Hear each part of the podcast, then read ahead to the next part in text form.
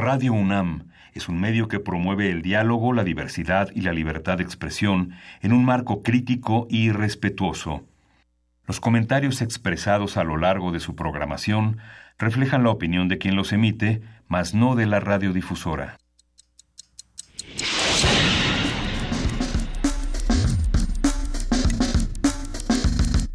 Primer movimiento. El mundo desde la universidad.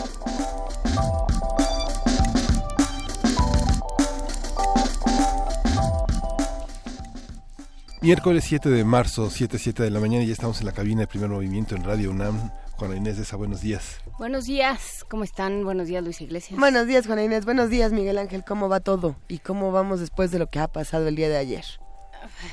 ¿Qué de todo? ¿Y ahora qué pasa? Eh, si uno se asoma a ciertos periódicos, lo que ve en primera plana es, por un lado, eh, la Barbie Frida Kahlo, que ya me parece una, una caricaturización eh, de muchas cosas y este afán porque todo sea bonito. Bueno, eh, ahorita platicamos del, proyecto. No solo es la Barbie de Frida Kahlo, ¿no? Son muchas Barbies. Son muchas Barbies. Pero sí, es, es a ver, Mattel saca esta línea de Barbies inspiracionales, de mujeres que, que han sido inspiracionales alrededor del mundo. De México, si no me equivoco, es Lorena Ochoa, Lorena Ochoa. La, la, golfista y Frida Kahlo. Y bueno, eh, creo que en otros países habrá que contar cuáles son. Eh, sí, pues no, no sé, no estoy segura si, si esta es una buena o mala idea. A mí no me pareció tan mala tener una, una a Barbie mí me parece... Lorena Ochoa. No la tendría yo, no la tendría yo. Pero...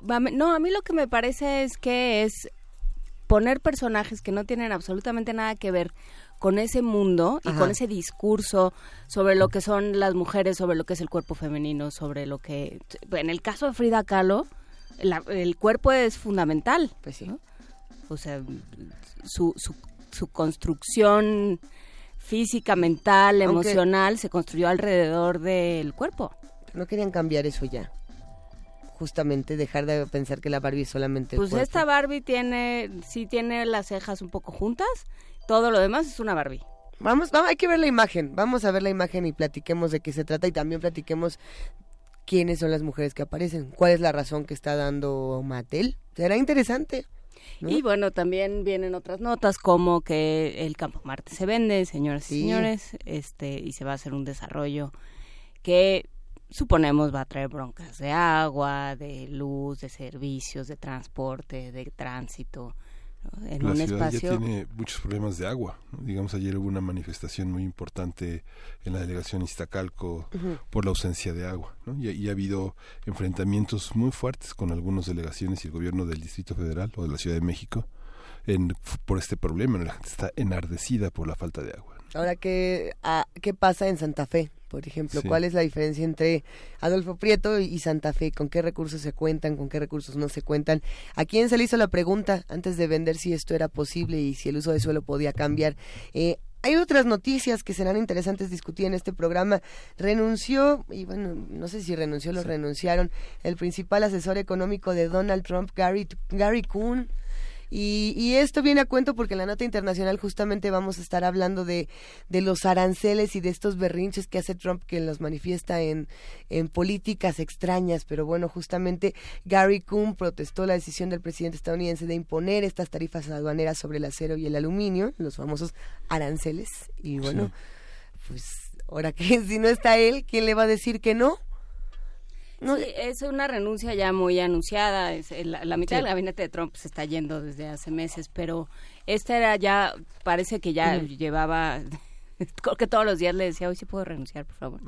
Entonces ya, finalmente la hizo buena. Pues ya se va y vamos a ver qué es lo que le espera tanto a los Estados Unidos como a nuestro país con estos nuevos impuestos. Y este 7 de marzo ya se perfilan algo que se perfila en primer movimiento todo el año, que es la presencia de la violencia contra la mujer, los feminicidios, y vemos en, las primeras planas de muchos diarios el tema de la mujer, previendo que mañana es un día muy importante para visibilizar en estadísticas, en testimonios, este mundo que esta, este ayer tuvimos la trágica noticia de María Luisa Ortiz Arenas, esta activista que fue encontrada, abusada, golpeada, asesinada, que desapareció desde el viernes pasado y que fue encontrada en Mezcaltepec, municipio de Tasco, en Guerrero, y que bueno, es una, es una pérdida más enorme, ¿no? Para todas las mujeres y para todos.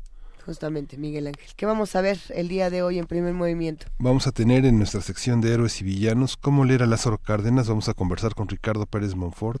Él es investigador del Centro de Investigaciones y Estudios Superiores en Antropología Social, el CIESAS, y maestro de la Facultad de Filosofía y Letras de la UNAM. En la nota nacional, aranceles y guerra comercial con Estados Unidos. Esto con el comentario del doctor Fernando González Rojas.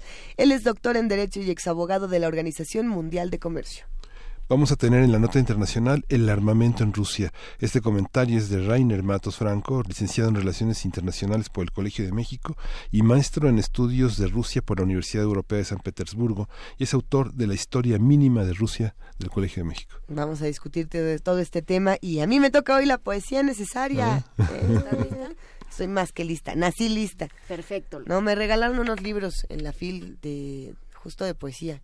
A ver si nos traemos uno aquí a la mesa y, hasta lo regalamos en una de esas. Vamos a ver.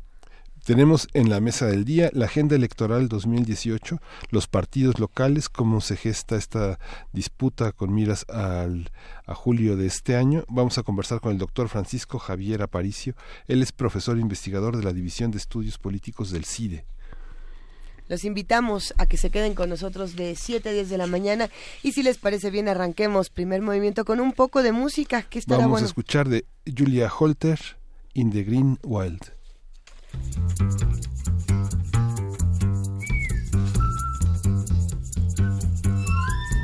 City shoes, fun ways, on green, fertile valleys. Another good, straight, and not so sure. Someone with a thing to say, she writes on a leaf and lets it fall onto my feet. Da -da -da da. I received the news, so small a child who cannot understand. I can't hear and I don't know, and the wind slows down and still a tree's a tree.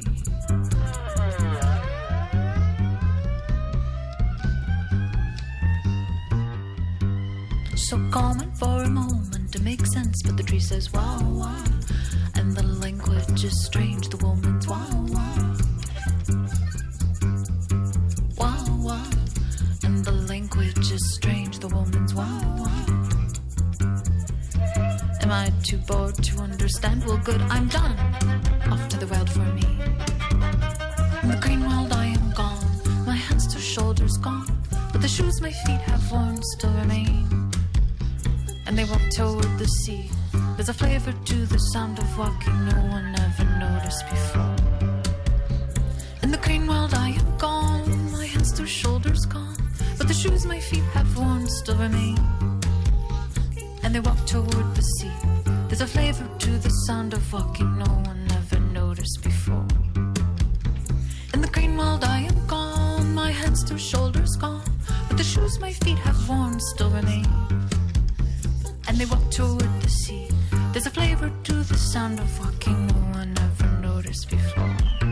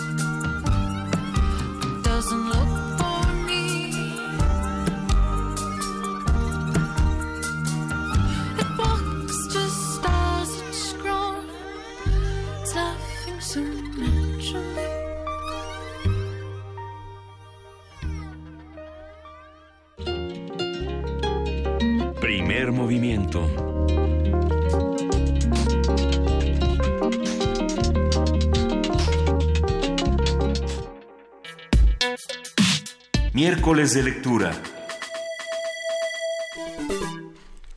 Lázaro Cárdenas del Río nació el 21 de mayo de 1895 en Michoacán fue un general y estadista mexicano reconocido por lograr la nacionalización de la industria petrolera en 1938. Además, impulsó la reforma agraria y la creación de los ejidos en el sector agropecuario de México, creó el Instituto Politécnico Nacional y brindó asilo político a exiliados españoles durante la Guerra Civil Española. En el libro Lázaro Cárdenas, un mexicano del siglo XX, Ricardo Pérez Monfort cuenta la vida del expresidente, explicando los motivos que tuvo para tomar cada una de sus decisiones. En este texto, Monfort penetra en la infancia y la juventud de Cárdenas, revisa su participación en la Revolución Mexicana y sus inicios y consolidación en la política nacional. A partir del proyecto biográfico sobre Lázaro Cárdenas, vamos a hablar con Ricardo Pérez Monfort sobre el personaje, su actualidad y su simbolismo en la historia contemporánea de México. Buenos días, eh, Ricardo Pérez Monfort. Gracias por estar con nosotros. Buenos días, ¿cómo están? Gracias a ustedes. Nos da muchísimo gusto poder tener esta conversación y más para hablar de uno de estos personajes que, eh, como hablábamos fuera del aire antes de iniciar con esta conversación, eh, todos tenemos una idea de quién es Lázaro Cárdenas, de quién fue Lázaro Cárdenas, pero quizá no tenemos ni la misma idea y a lo mejor ni siquiera tenemos mucha idea. Ricardo, cuéntanos un poco de este personaje tan importante. Bueno, mira, este, eh, este libro que acaba de publicarse es realmente el primer volumen de una bibliografía bastante más extensa. Y este primer volumen trata fundamentalmente de los primeros um, 30, 39 años del general, o sea, justo antes, o sea, termina justo antes de que eh, inicie su campaña presidencial.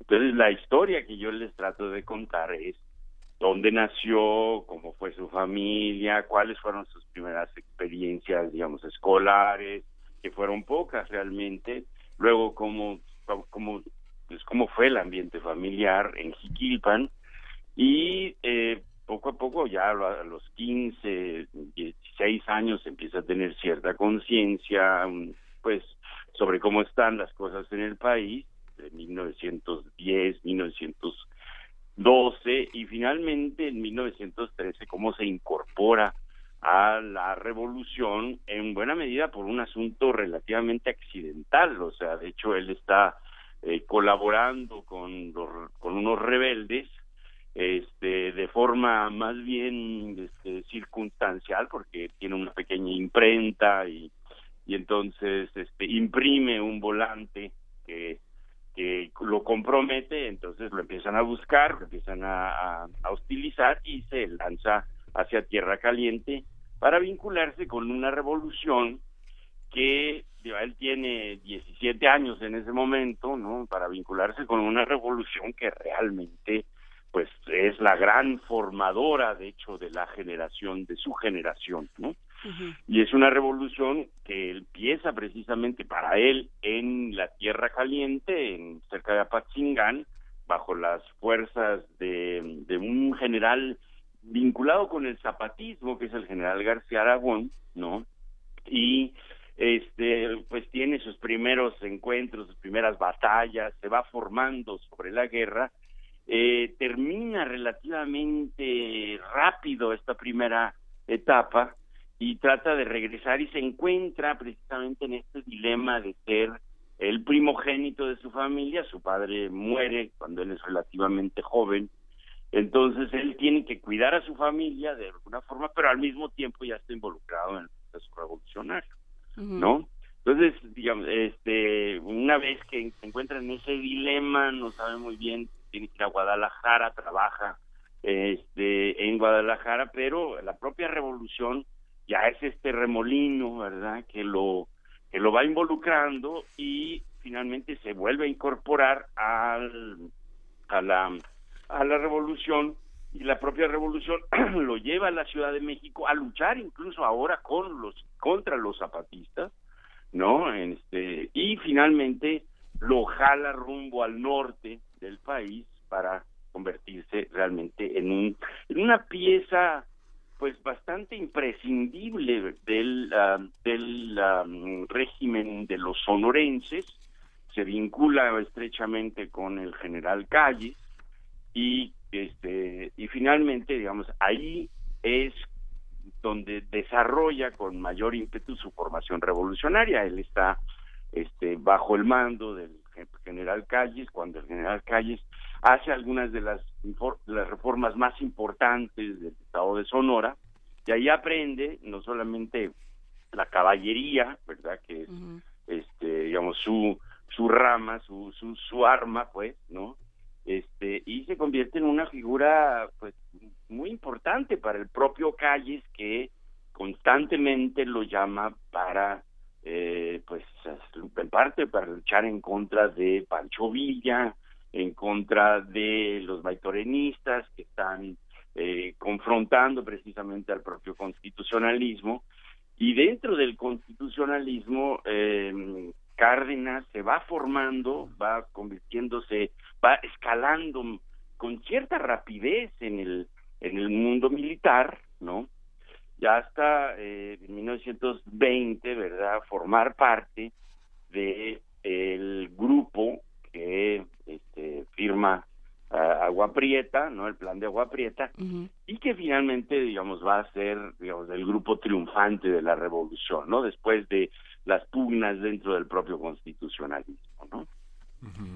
eh, esto es hasta 1920.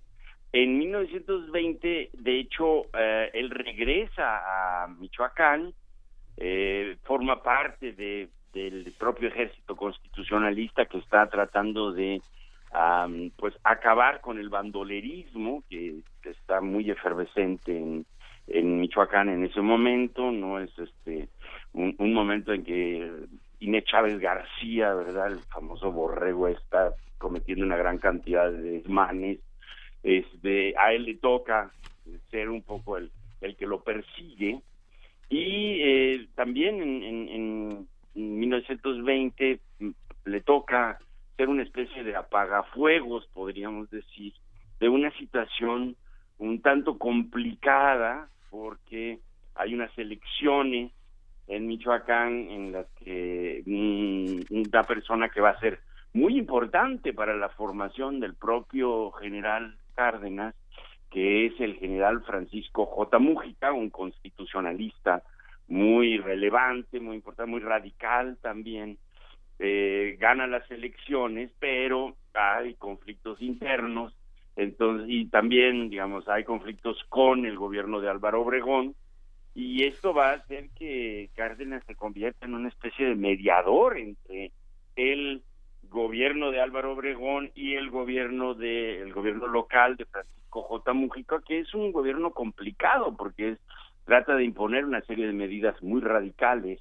en Michoacán y Cárdenas está como mediando ahí, ¿no? Ahí también eh, empieza también cierta cierta cierto entrenamiento de índole político no no solamente va a ser un militar pero luego lo jalan al, al a, lo convierten en, en, jefe militar de la zona del istmo de Tehuantepec y en, en esa región también verdad que está muy efervescente igual que había estado Michoacán o que estaba Michoacán le toca eh, instrumentar los procesos de pacificación y, lo hace bastante bien, de hecho ahí involucra a sus dos hermanos también, ¿no? Y en ese sentido hay como una, una especie de operación entre política y militar para después regresar a Michoacán y de ahí de Michoacán lo mandan al Aguasteca, en donde va a pasar una temporada bastante intensa, precisamente en momentos en que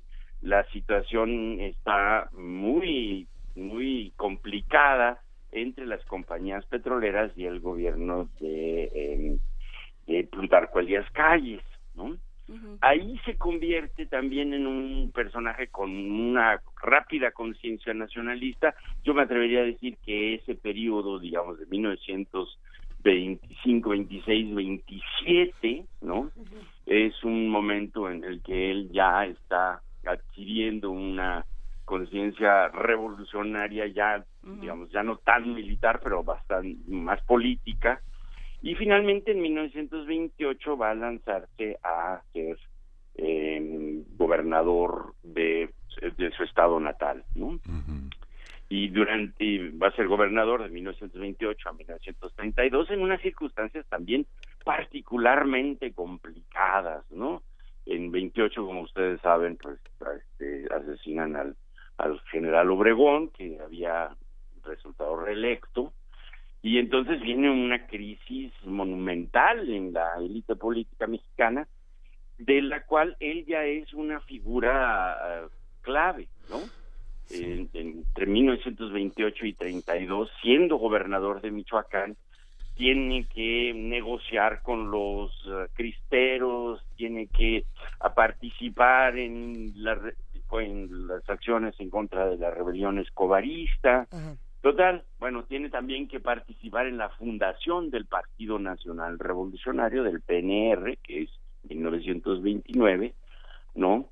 Y este y luego, pues de hecho, le toca echar a andar un pues un proyecto de gobierno muy interesante en, en, Michoacán en el que pues se, se no solamente se pacifica Michoacán, sino también se tiende a, a instrumentar la, la educación pública, se hace una pequeña reforma agraria también en la región. Entonces, realmente ahí ya lo vemos mucho más como un político. Eh, los militar nunca se le va a quitar, ¿no? La verdad, pero este, pero, pero ya para, ya ahí lo vemos mucho más como un político que tiene un proyecto regional que participa muy activamente en los procesos locales, pero también está empezando a participar bastante en los procesos nacionales. Plutarco Elías Calles lo, lo toma como alfil precisamente, ¿no? Este, en este momento que es el maximato, y este Pascual Ortiz Rubio, que va a ser este, pues, el presidente, digamos, uno de los tres presidentes del maximato, lo va a jalar, lo va a llamar a que sea su secretario de gobernación en un momento de crisis, ¿no? Pero después el propio Cárdenas se da cuenta de que no puede hacer gran cosa, entonces regresa a Michoacán, después lo llaman para que sea eh, presidente del Partido Nacional Revolucionario y en eso concluye su periodo gubernamental, ¿no? Lo, lo que viene después, digamos, de 1932 a 1934, es también bastante interesante porque es, digamos, la lo que sería ya el, llegar al, al final de este principio de organización y de y de estructuración de su carrera política, ¿no? Que es eh, llega a ser eh, secretario de defensa en el en el en el gobierno de Abelardo L. Rodríguez, en el gobierno provisional o interino más bien, y este y finalmente termina convirtiéndose en el candidato del PNR para ocupar la presidencia del país entre 1934 y 1940. Este, digamos, hasta 1934 llega, finales de 33, principios de 1934 llega este primer volumen. ¿no?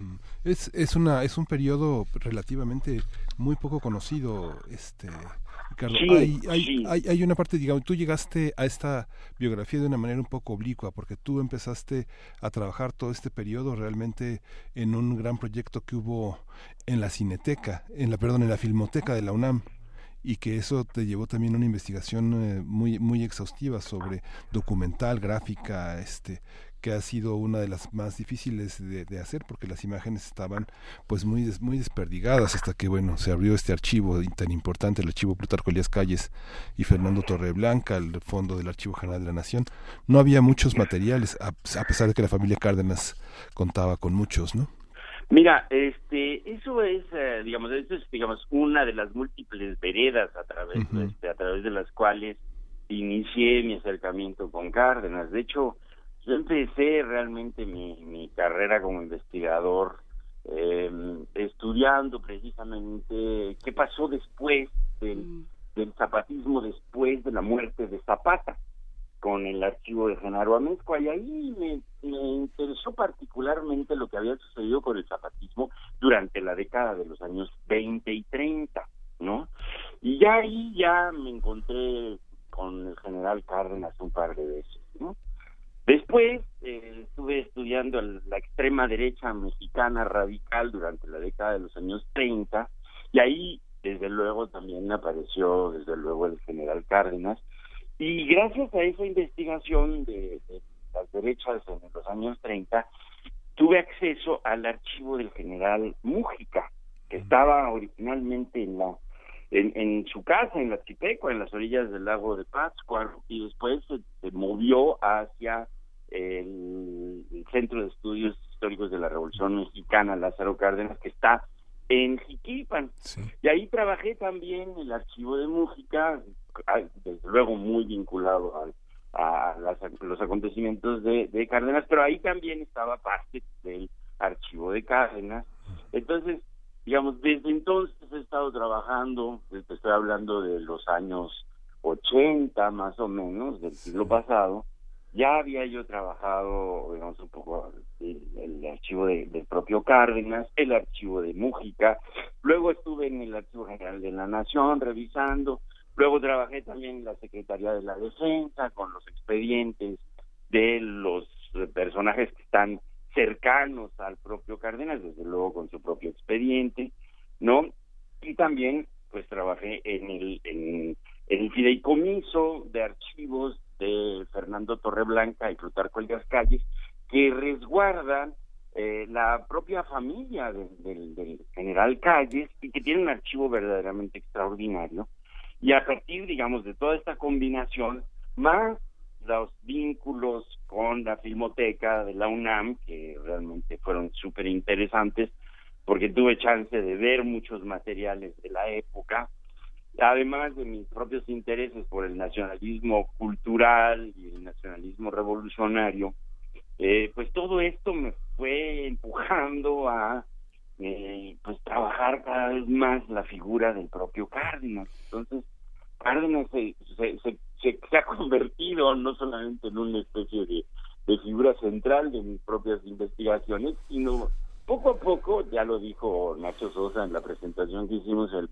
domingo pasado, este, se convirtió en una especie de obsesión que pues de alguna forma estaba ahí metida, ¿no? En mis trabajos y finalmente pues decidí ya concentrarme y, producir por lo menos este primer volumen y ahora estoy trabajando sobre el segundo volumen que yo espero que salga todavía este año. ¿no? Ricardo, hay una parte eh, fundamental en esto que mencionas y que creo que viene muy a cuento en este momento donde los militares nos están creciendo de esta manera, que es la... Eh, el conjunto o la conjunción que se da en Lázaro Cárdenas de un militar, digamos alguien de formación militar, que sabe aprender eh, y aprender el mundo de la política. ¿Cómo, ¿Cómo se da esto y cómo se manifiesta? Mira, eh, yo creo que un factor fundamental es la propia revolución, ¿no? O sea, la revolución formó a la mayor parte de estos personajes y los formó eh, militarmente, pues porque se trataba de un proceso violento y un proceso en el cual había una confrontación muy clara entre sectores, ¿no? Entonces, él, yo estoy seguro de que, de que no, no, no hubiese querido ser militar, ¿no? Hay una anécdota muy bonita que cuento al principio del, del libro que, este, que están el general Cárdenas y el general Mújica en, en después de descansando después de una de una reunión política en Michoacán eh, ya siendo presidente el general Cárdenas, Mújica siendo su secretario de comunicaciones, y uno le dice, bueno, el general Mújica le dice al general Cárdenas, le dice, ¿se da cuenta usted, general, que si, si no hubiera sido por la Revolución Mexicana, yo sería un simple maestro de escuela y usted sería un rebocero, ¿no? La revolución realmente los convierte, ¿no? A los dos en figuras súper importantes para el, para el proyecto cardenista, para el proyecto nacional.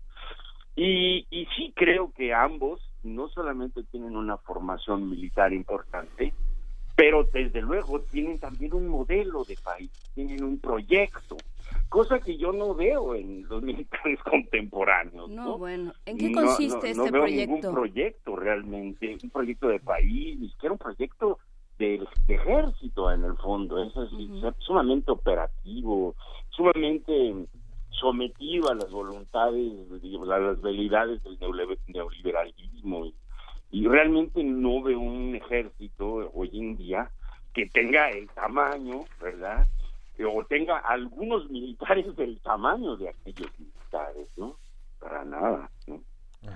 Hay una hay una parte Ricardo que es muy muy interesante porque de alguna manera como bien dices empezaste a hacer esta biografía y de manera inconsciente desde hace casi 30 eh, años pero eh, esta te tocó ser el sinodal del examen de doctorado de Adolfo Gili que escribió uno de los libros más importantes el cardenismo una utopía mexicana que se publicó en 94 pero antes está el libro de de, Carlos Martín, de Carlos Martínez Assad sobre el sedillismo y el de Olivia Gal sobre Trotsky en México que son así como, como muy importantes. Pero luego está el desarrollo de esta biografía de una familia tan compleja en la historia de México, porque bueno, estamos desde hace muchos años, por lo menos tres décadas, pensando en las biografías no autorizadas.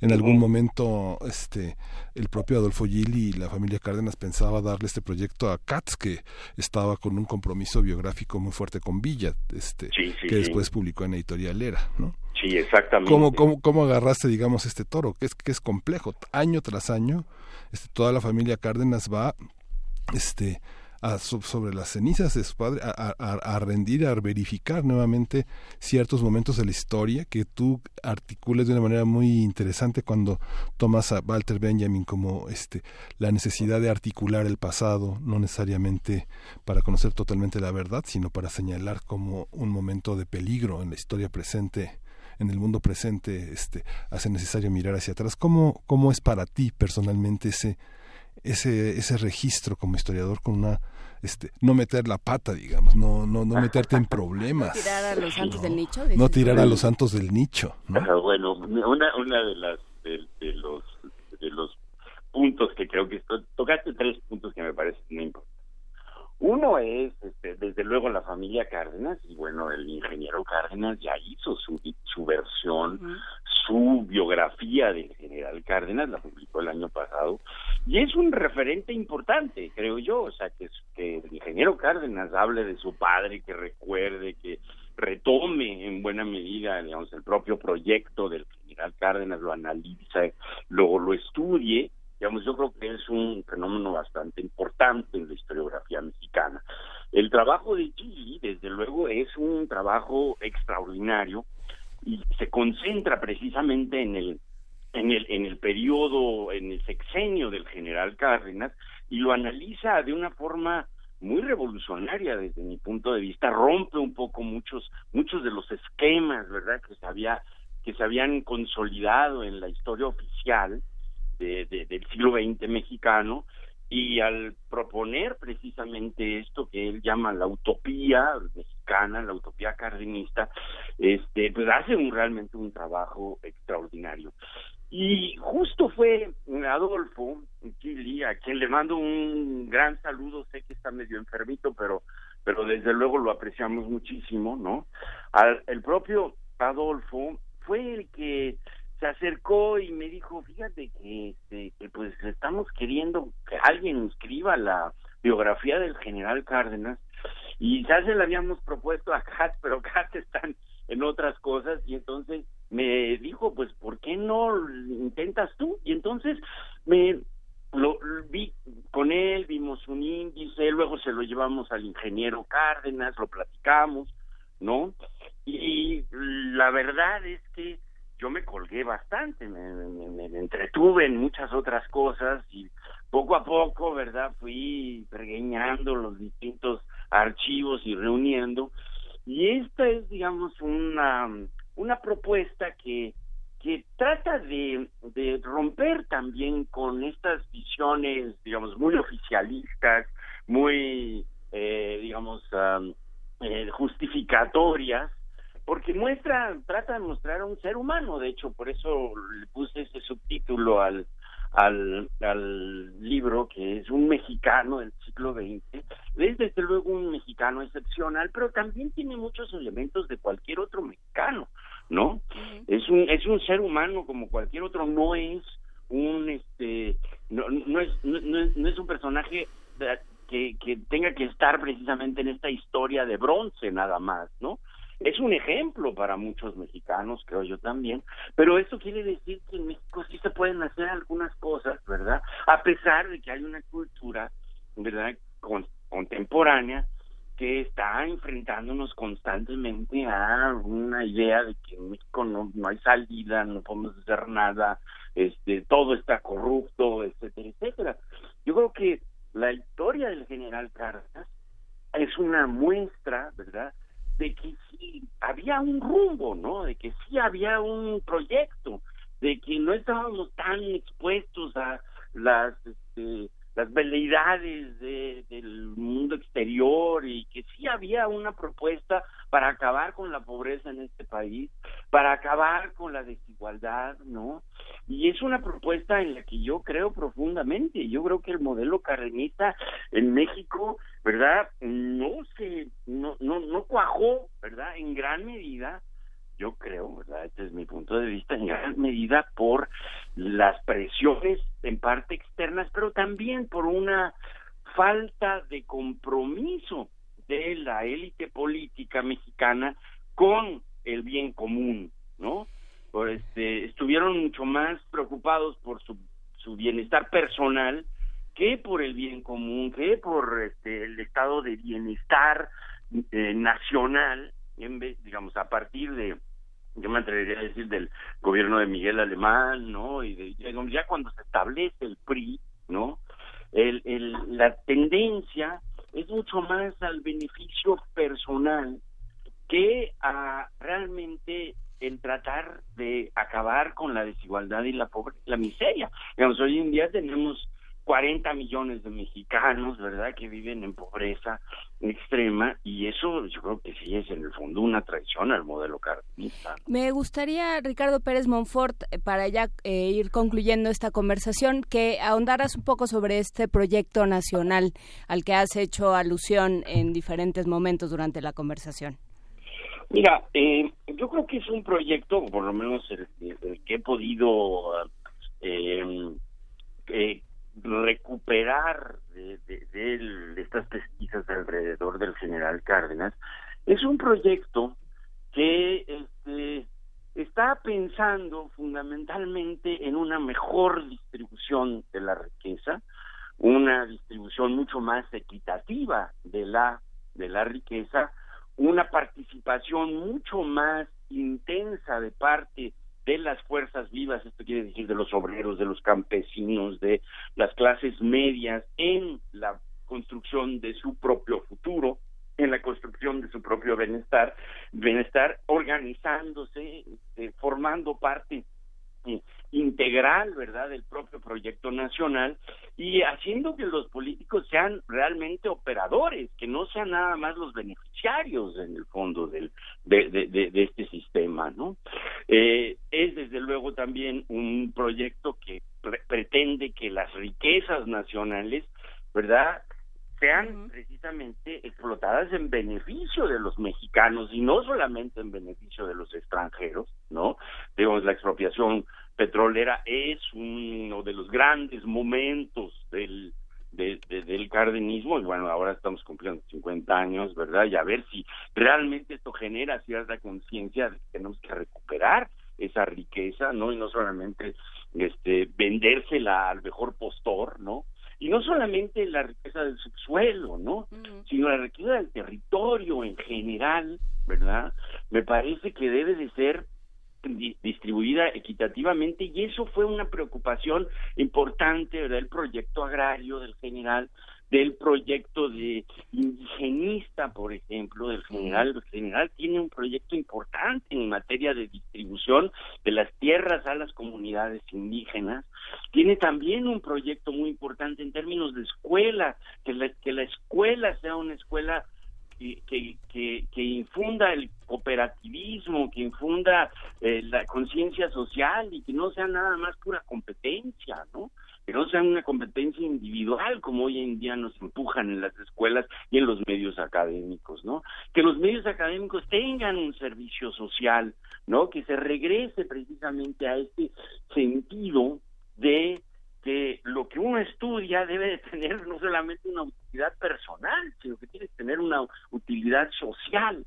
Ese proyecto, ¿verdad? Que es un proyecto que desde luego tiene unas raíces socialistas, que tiene desde luego unas raíces de eh, conformación de un país eh, mucho más, insisto, equitativo, mucho más este, em, eh, combativo en materia de tratar de de sacar a la gente de estas miserias tan terribles que siguen viviendo, ¿no? Eh, digamos, ese proyecto, eh, creo que es el proyecto cardenista en el fondo, ¿no? Y me parece que, este, pues, echó a andar, y tuvo bastantes logros, ¿verdad? Pero finalmente se decidió abandonar y, el, y, digamos, a partir de la presencia ya definitiva del PRI y de esta élite burguesa que solamente se preocupó por su propio bienestar, pues llevaron al país en buena medida a la bancarrota y a la, la, tragedia que hoy vivimos, ¿no? ¿Se puede recuperar el rumbo, Ricardo Pérez Monfort? Yo creo que va a costar mucho trabajo, pero digo, trato de ser optimista, a pesar de que algún día me levanto con, con la pata cueca y digo, híjole, no hay salida en este país, ¿no? Pero me atrevería a pensar y quisiera, después de todo este tiempo, pensar en que sí hay una salida y tiene que ser un poco en esa dirección. No puede ser en la misma dirección en la que hemos estado, mucho menos en la dirección de los gobiernos panistas, ¿no? Eh, creo que esos dos fueron verdaderamente trágicos para este país. Desde luego el priismo ha sido trágico para este país. Entonces creo que el cardenismo histórico ¿verdad? Este, puede ser una, una opción, ¿no? Una, una salida, ¿no?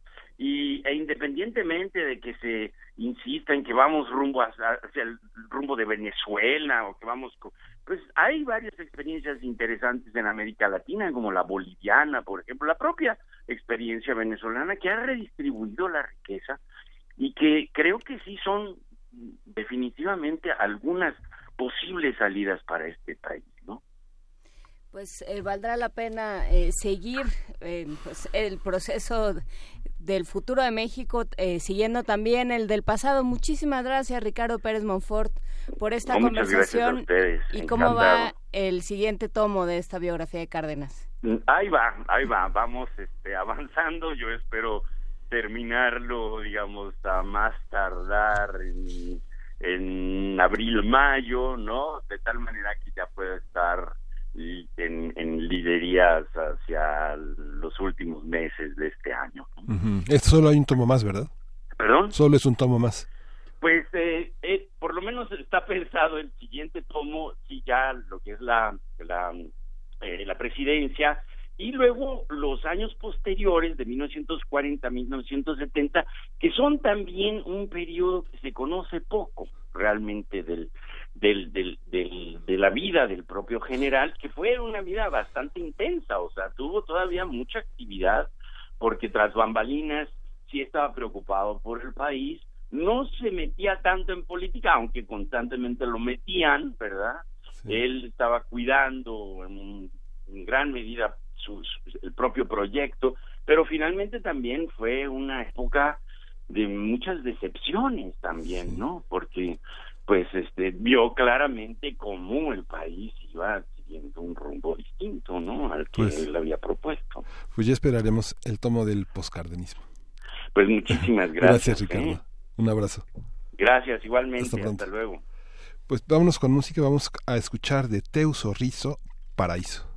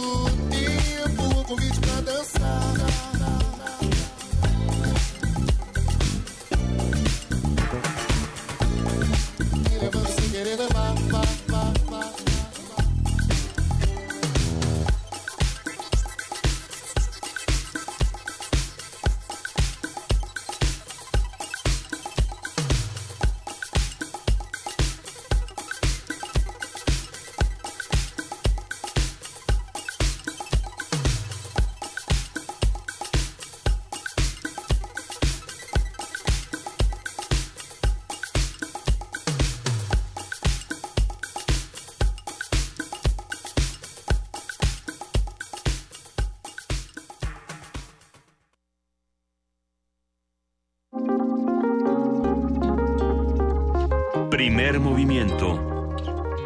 Hacemos comunidad.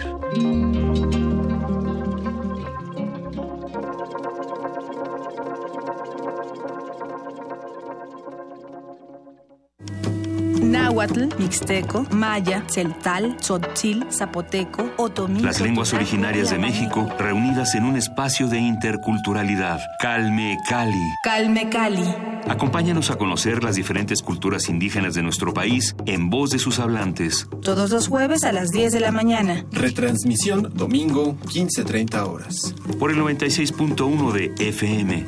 Radio UNAM. En el año 420 a.C., un hombre pasaba horas tratando de resolver los enigmas orgánicos del ser humano.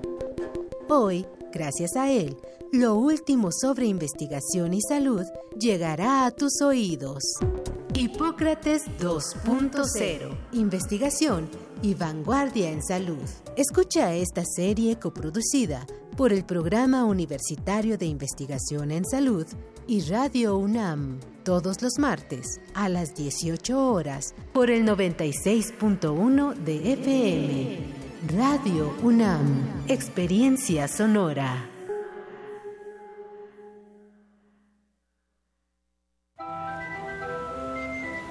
¿Qué dijiste? Otra vez estos con su canción. Lo que no sabes del movimiento naranja es que llevamos tres años luchando por eliminar las pensiones de los expresidentes, que fuimos los únicos en votar en contra todas las reformas del gasolinazo, y que también hemos sido los únicos en renunciar a bonos y privilegios y luchar contra el despilfarro. Sé parte de este movimiento.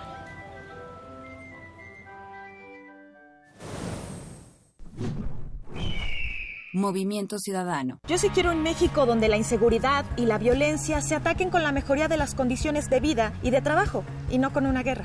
Donde se respete la legalidad, donde se respeten los derechos humanos, se fortalezcan las instituciones y no haya contubernio entre las autoridades y los delincuentes. Y es el proyecto de nación por el que un equipo de ciudadanos libres, empresarios, académicos, intelectuales y todo el equipo de Morena ya estamos trabajando. Juntos haremos historia. Morena, la esperanza de México. Testimonio de oídas. Música nueva en voz de sus creadores.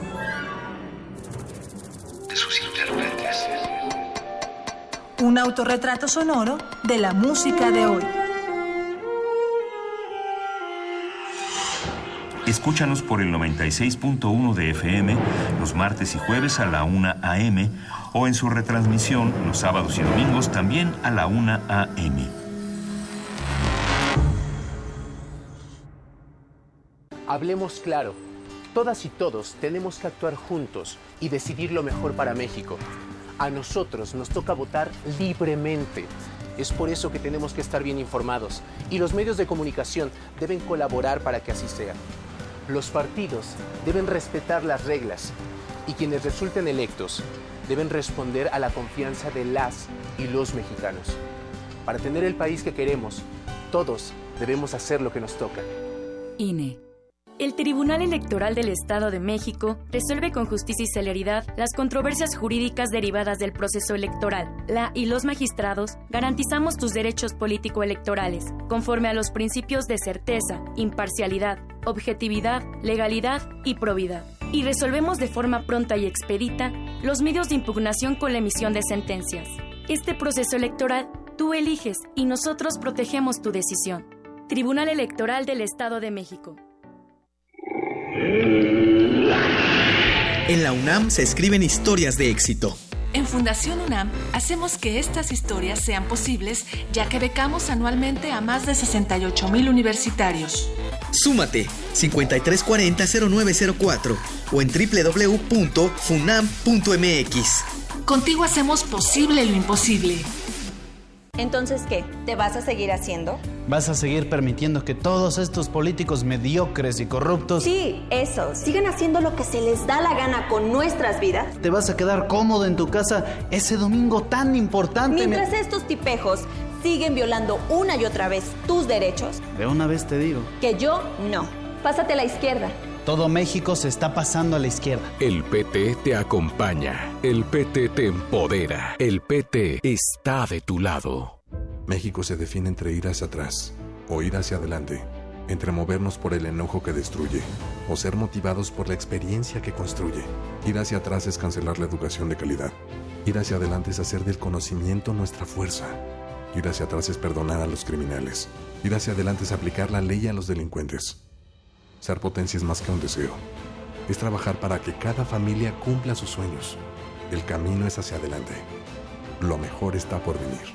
PRI. A bordo de la nave de la Resistencia existe una habitación que nunca se abre.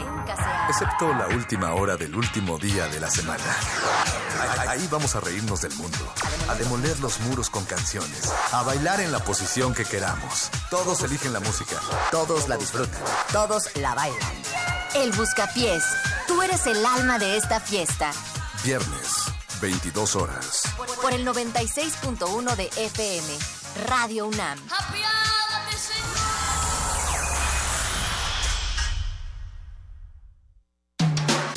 Búscanos en redes sociales, en Facebook como Primer Movimiento UNAM y en Twitter como P Movimiento o escríbenos un correo a primermovimientounam@gmail.com. Hagamos comunidad. Son las 8 de la mañana con 5 minutos. Esta es la segunda hora de primer movimiento a través de radio y de TV UNAM. Saludamos a todos los que a partir de este momento nos sintonizan a través del canal 120 y del 20.1 de TV Abierta. ¿Cómo estás, Juana Inés de esa jefa de información? Muy bien, muchas gracias. Después de una hora de conversación sobre Lázaro Cárdenas con Ricardo Pérez Monfort a propósito del primer tomo de la biografía de Lázaro Cárdenas. Cárdenas, un mexicano del siglo XX que apareció recientemente en la editorial Debate. Pues vale la pena si les interesa el tema, si les interesa el proyecto de nación, el político, el militar metido a político y lo que sucede con él, pues todo eso está en la conversación que tuvimos hace una hora. Y bueno, todos estos libros serán pertinentes, Miguel Ángel Quemain, para hablar justamente eh, de nuestra nota nacional y nuestra nota internacional. Toda, toda esta- todas esas cosas que nos trajeron hasta acá. Sí, justamente la, este, toda la cuestión internacional que durante el cardenismo no, no concluye, sino comienza con la expropiación petrolera y que es parte de nuestra relación con Estados Unidos, que ahora está metido en una guerra comercial. Se los contaremos a continuación. Vamos a la nota internacional. Primer movimiento.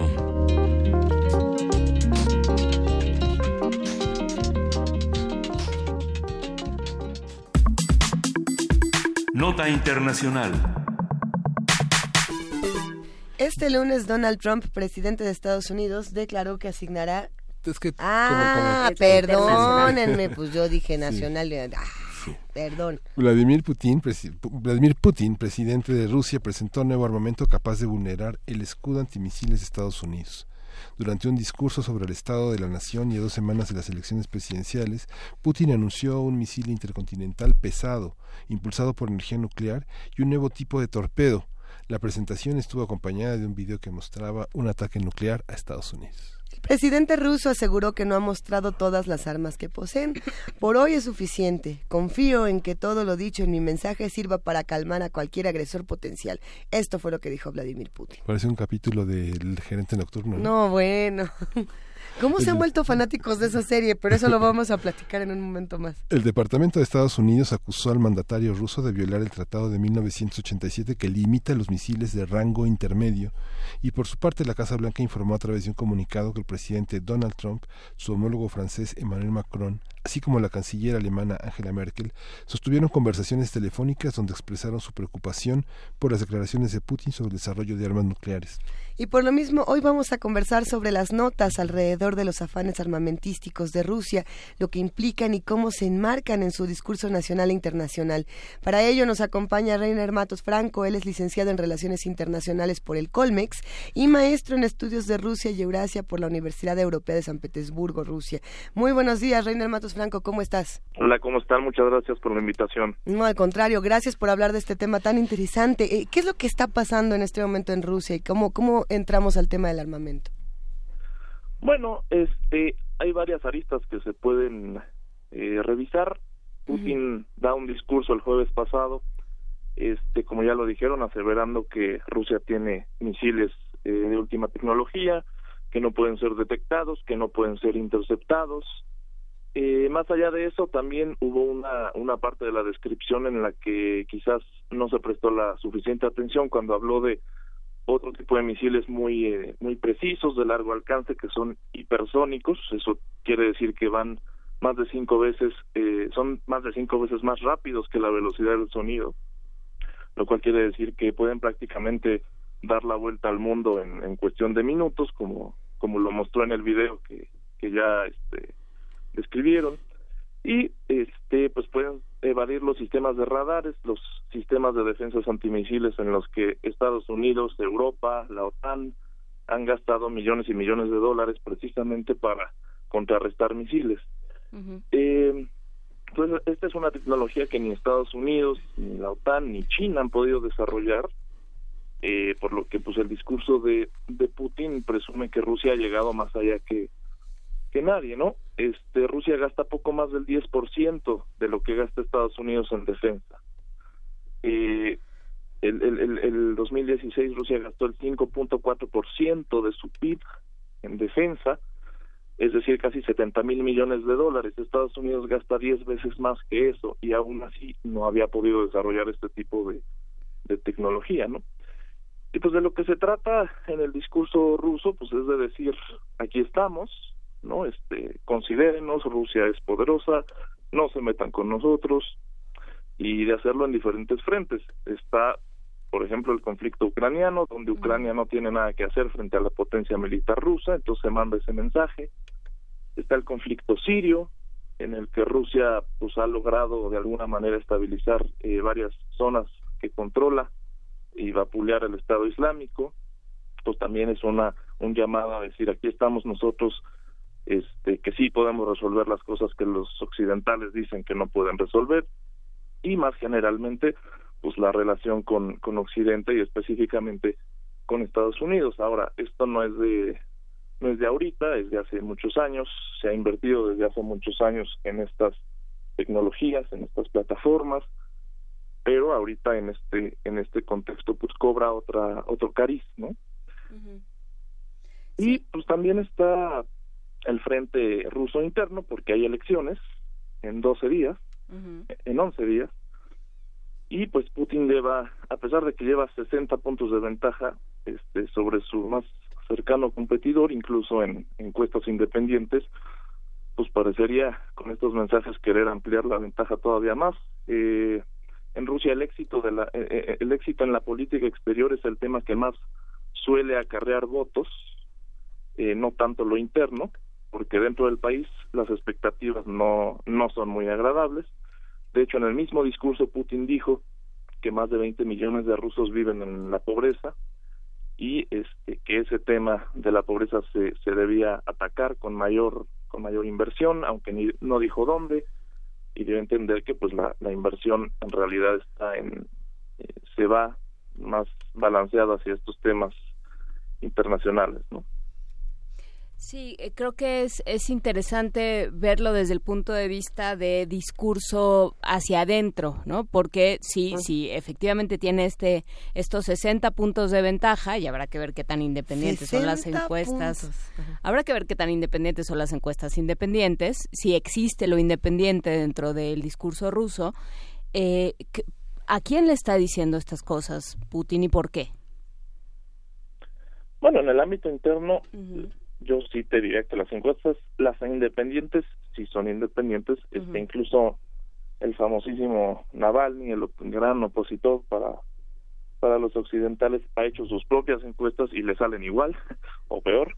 Este, sí es verdad que, que Putin tiene una ventaja impresionante sobre todos sus sus eh, eh, contrincantes, eh, porque no se ve una opción alternativa en, en Rusia. Los rusos no no la ven. ¿Y quién va dirigido? Eh, yo creo que sí hay, hay, hay parte de, de ese mensaje interno, pero yo creo que es más hacia afuera. Mm. Eh, porque él no, ni siquiera tendría, con esa ventaja, ni siquiera tendría por qué eh, hacer, bueno, presumir de esta manera hacia adentro sus, sus, sus misiles, su tecnología. de todos modos él va a ganar, ahí sí no sé si muy limpiamente o no, pero eh, lo que sí es que sí la va a ganar. No tendría por qué hacer esto para un para un mensaje interno, yo creo que es más hacia afuera, más en un momento en el que Estados Unidos pues se encuentra no sé si decir vulnerable, pero se encuentra mucho más este distraído en otros en otros temas, eh, en otros temas internos, en la presidencia de Trump, en la famosa campaña de los rusos, este metidos en, en la campaña de Trump, este y en un momento en que también pues están surgiendo nuevos polos de poder, está China, está India, un momento en que también Corea del Norte dice que ellos tienen este, misiles nucleares que también pueden llegar a todos lados. Ah, a ver, ahí hay algo bien interesante. Justamente el día de ayer o antier, habrá que revisar la fecha de la nota, eh, era Kim Jong-un, justamente el líder de Norcorea, que dijo eh, que si las relaciones eh, mejoraban, prosperaban con Corea del Sur, como se estaba dando de igual manera con los Estados Unidos, él estaba dispuesto a, a frenar todo, todo lo que tenía relacionado con su armamento. Fue una de esas declaraciones interesantísimas. ¿Por qué Putin no da ese otro, ese, ese otro paso si Kim Jong-un, por ejemplo, lo está diciendo? O a lo mejor Kim Jong-un nada más está jugando como siempre. Pues cuando se trata de Corea del Norte no, no sabemos a, ciencia cierta. Este, no es la primera vez que Corea del Norte lanza un discurso así, ya con su padre, con Kim Jong-il hace unos 10 años también hubo un encuentro con, con líderes de Corea del Sur, con el presidente, con dos presidentes distintos de Corea del Sur, este y también se habló de, de no obviamente no de no de unificación pero sí de estas cosas de llevar atletas bajo una sola bandera a eventos olímpicos este y de frenar varios programas eh, armamentistas etcétera. Y entonces no, no, es la primera vez. No creo que, que sea Putin el que en cuestión de dos tres días se está tratando de llenar ese ese vacío que en un discurso está eh, dejando Kim Jong Un no no lo no lo veo así. Pero sí o sea es claro que está la opción allí de, de, Corea del Norte que en muchas este en muchos ámbitos pues es un no aliado de Rusia como sí lo es de China por ejemplo eh, que Corea del Norte depende de China casi al 100% pero Rusia es, es, es un país que tiene esa carta que, el, que la juega, que de repente apoya un poquito más al régimen, de repente menos, eh, en la ONU condena los lanzamientos nucleares, pero al mismo tiempo les da una palmadita en la espalda, etcétera. Este, digo, sí, sí lo juega Rusia como una carta, a fin de cuentas, ¿no? Hay, hay muchas noticias en, en los últimos días, en las últimas semanas, por supuesto, que se relacionan con Rusia, que se relacionan con Vladimir Putin. Ayer se discutía aún, eh, sobre todo en redes sociales, había opiniones muy encontradas e interesantes sobre este espía envenenado eh, este espía ruso que, que, bueno tiene una relación muy interesante con los británicos y los británicos están están en una máxima tensión con, con Vladimir Putin ¿Qué, ¿Qué pasa por ejemplo con estas otras noticias que aparecen mientras tenemos este conflicto? Pues ¿cómo se pueden ver? Eh, Son noticias que, que, que dan siempre dan la nota no este podríamos decir hay mucha gente que considera que se está regresando a una especie de guerra fría, obviamente no con, con, con la tensión, con la dinámica que, que tuvo la guerra fría real, donde este, una decisión en Moscú o en Washington pues cambiaba el panorama en cualquier parte del mundo. Este, ahora este conflicto es una cosa pues un poquito más, digamos, podemos decir desbalanceada. Eh, porque insisto están están todos estos otros actores está China está India está eh, dentro de la OTAN hay países también que, que, son pro que son que están en contra etcétera pero este siempre va a haber este tipo de cuando se trata de Rusia siempre va a haber este tipo de de, not, de, noticias que se llevan en la nota no de, de, de espías este, de cosas misteriosas y ahora es Sergei Skripal, un, un, un ex espía, este, que otra vez parece que está en, fue intoxicado, en lo mismo que Litvinenko hace unos 12 años, este, que aquel fue envenenado con polonio, pues no se sabe eh, a ciencia cierta cómo está el asunto. Ahí el, secretario de Exteriores de, del gobierno británico, Boris Johnson, dijo comparó los dos casos, dijo que que otra vez este Rusia está detrás de esto, pero al, final de cuentas saberlo es muy difícil. Rusia niega todo, este y para Occidente es muy claro que Rusia está detrás, pero no ofrecen pruebas, entonces allí es muy muy difícil saber, pero te insertan esa dinámica de de las notas, ¿no? De, de, los periódicos han de estar muy contentos con este tipo de, cosas, ¿no? La parte, la, parte de las votaciones, ¿por qué, por, qué, ¿por qué habrá este interés tan fuerte de Putin de aumentar como la, la, el favor electoral con un nacionalismo eh, que es tal vez muy necesario en Rusia? Comentas 20 millones de personas en la pobreza, son el 28% de la población, ¿no? ¿Qué, tan, ¿Qué tanto inciden esos pobres en la votación? ¿Están registrados? ¿Cómo, ¿Cómo se registra? Es un país, es uno de los países más grandes del mundo, ¿no? No sé si sea el país más grande, pero ocupa casi el 10% de la tierra firme, ¿no? Sí, bueno, es el más grande del mundo. Este, aunque la, población no es no es tanta, este, más o menos 150 millones por ahí, una cosa así, eh, poco más, poco menos. Pero, este, a ver, en, en, en, de alguna forma, insisto, estas eh, eh, los anuncios grandes, grandilocuentes, exagerados de política exterior sirven, eh, como fue en su momento Crimea en 2014, este, funcionan para volver a posicionar a, a Putin internamente. Su popularidad, su popularidad sube eh, insisto, en encuestas independientes sube eh, abrumadoramente cuando hay anuncios de este tipo. Y no es lo mismo este, hablar de esto que hablar, por ejemplo, que él de un discurso sobre, ay, este, eh, vamos a indexar las pensiones y vamos a subir el techo de, de, la deuda, etcétera, este tipo de cosas, pues no tienen la misma popularidad interna. La gente no le no le llaman, la gente no no le digo claro que le interesa su su, su propio porvenir pero no son temas que, tengan una consecuencia eh, muy clara en, en, en, la votación en las elecciones en cambio este tipo de cosas pues sí ayudan con la personalidad de Putin y eso o sea eso habla también o sea eso habla de la personalidad de Putin pero también habla de de una retórica imperial que, que funciona dentro de Rusia. Tú eh, acabas de publicar esta historia mínima de Rusia. ¿Cómo se inserta esto, eh, Rainer Matos, en cómo se inserta este discurso, esta retórica imperial, imperialista de la, de la gran Rusia, eh, de las Rusias, en, en la historia de Rusia? ¿Cómo, cómo lo, lo rescata Putin? Bueno, de hecho ese ha sido su, su gran éxito, ¿no? eh, desde que él llegó en el 2000, bueno, en los 90 teníamos una Rusia decaída, este, que sí que ganó su ganó su independencia entre comillas en 1991 de la Unión Soviética, pero era algo que no no se buscaba, algo que no se quería realmente. Este se, se perdió mucho con la caída de la Unión Soviética y no nada más este en términos geopolíticos, sino también en estándares de vida.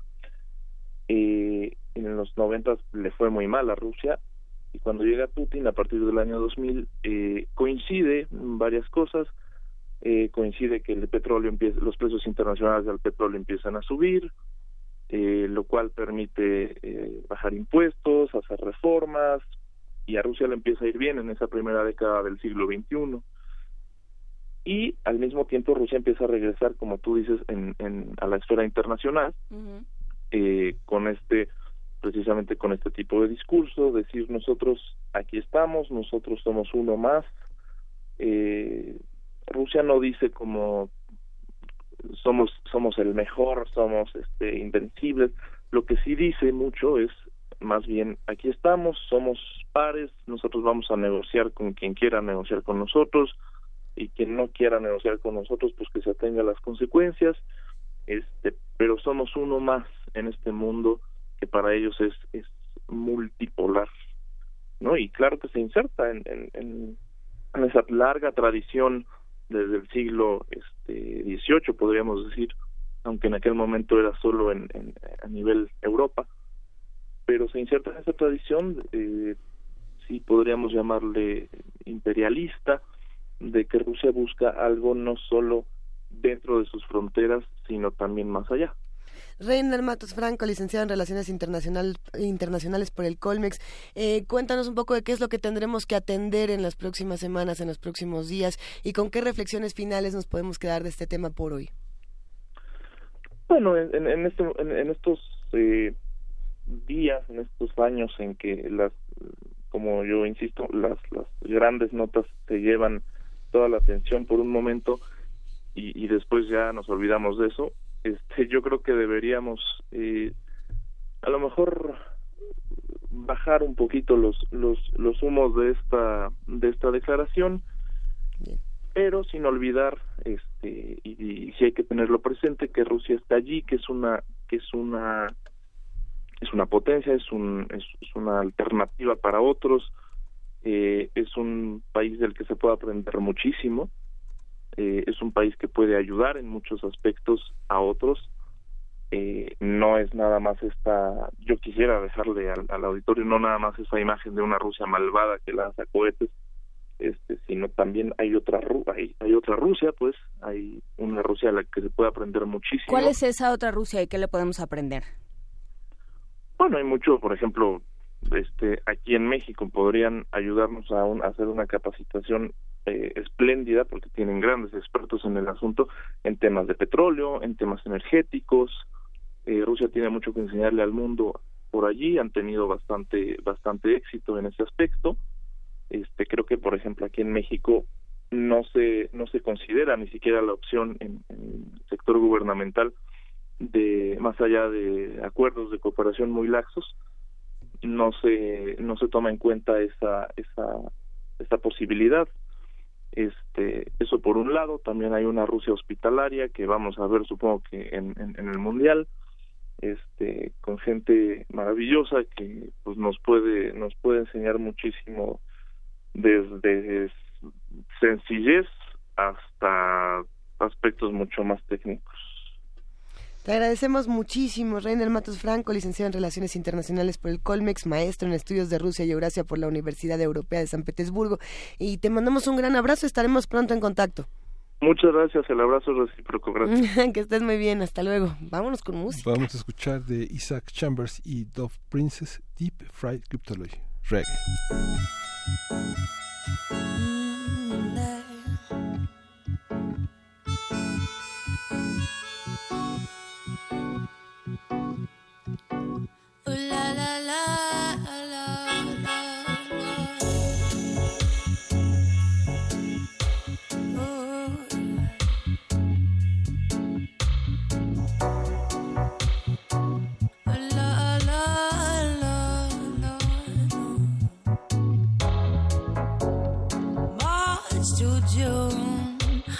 Dying for you. Too close too soon, and I wanted more. Why should I have to fight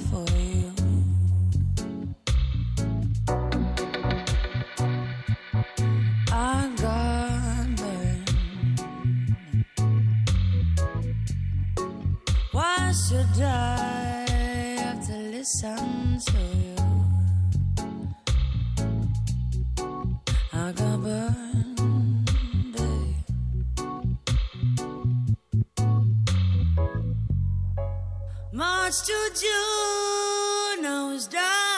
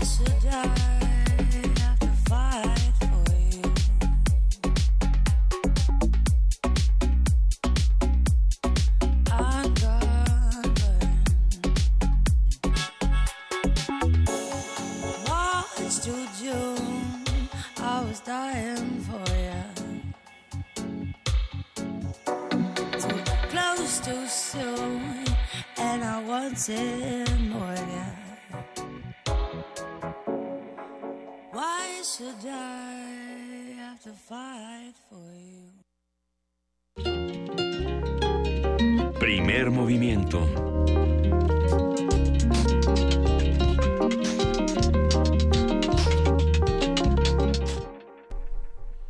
Ocho de la mañana con 32 minutos nos quedamos hablando sobre Rusia y sobre todo lo que se dice, lo que no se dice y cómo, por supuesto, los medios internacionales ¿De qué se ríen?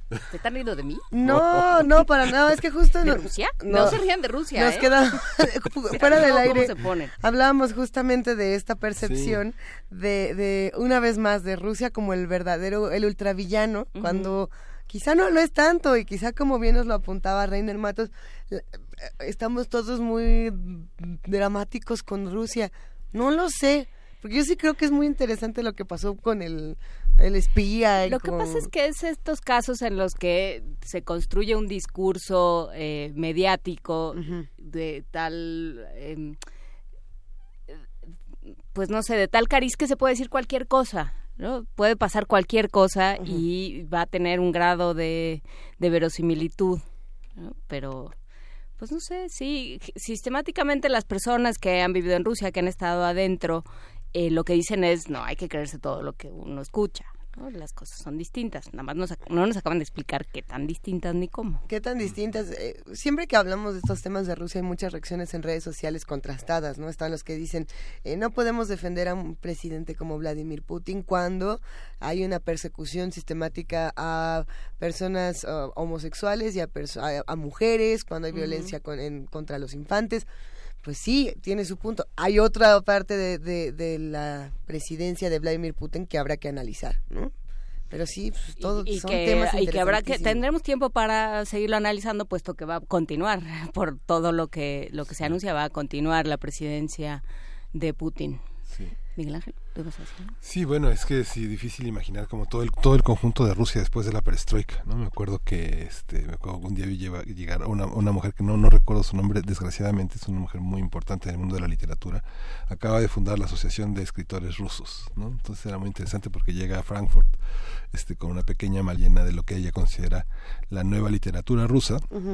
y que de alguna manera fue eh, muchos de los autores este que en cuanto llegó el 89 empezaron a traducir las editoriales, el gran mercado editorial que estaba en este momento preconizado por Bertelsmann, muestran a los, a los escritores rusos que, que no conectan pues con la, con la con el mundo europeo que está intentando saber qué pasó, comprando obras de arte, invitando a músicos eh, marginales y que ahora hay una hay una explosión de, de muchísimas traducciones. es, esa parte que Rainer decía de una Rusia que no conocemos, hay una Rusia de la música, de la danza, de la literatura, este, que no está en el, este, que no está en el mercado editorial de hoy, ¿no? ¿Y por qué no está?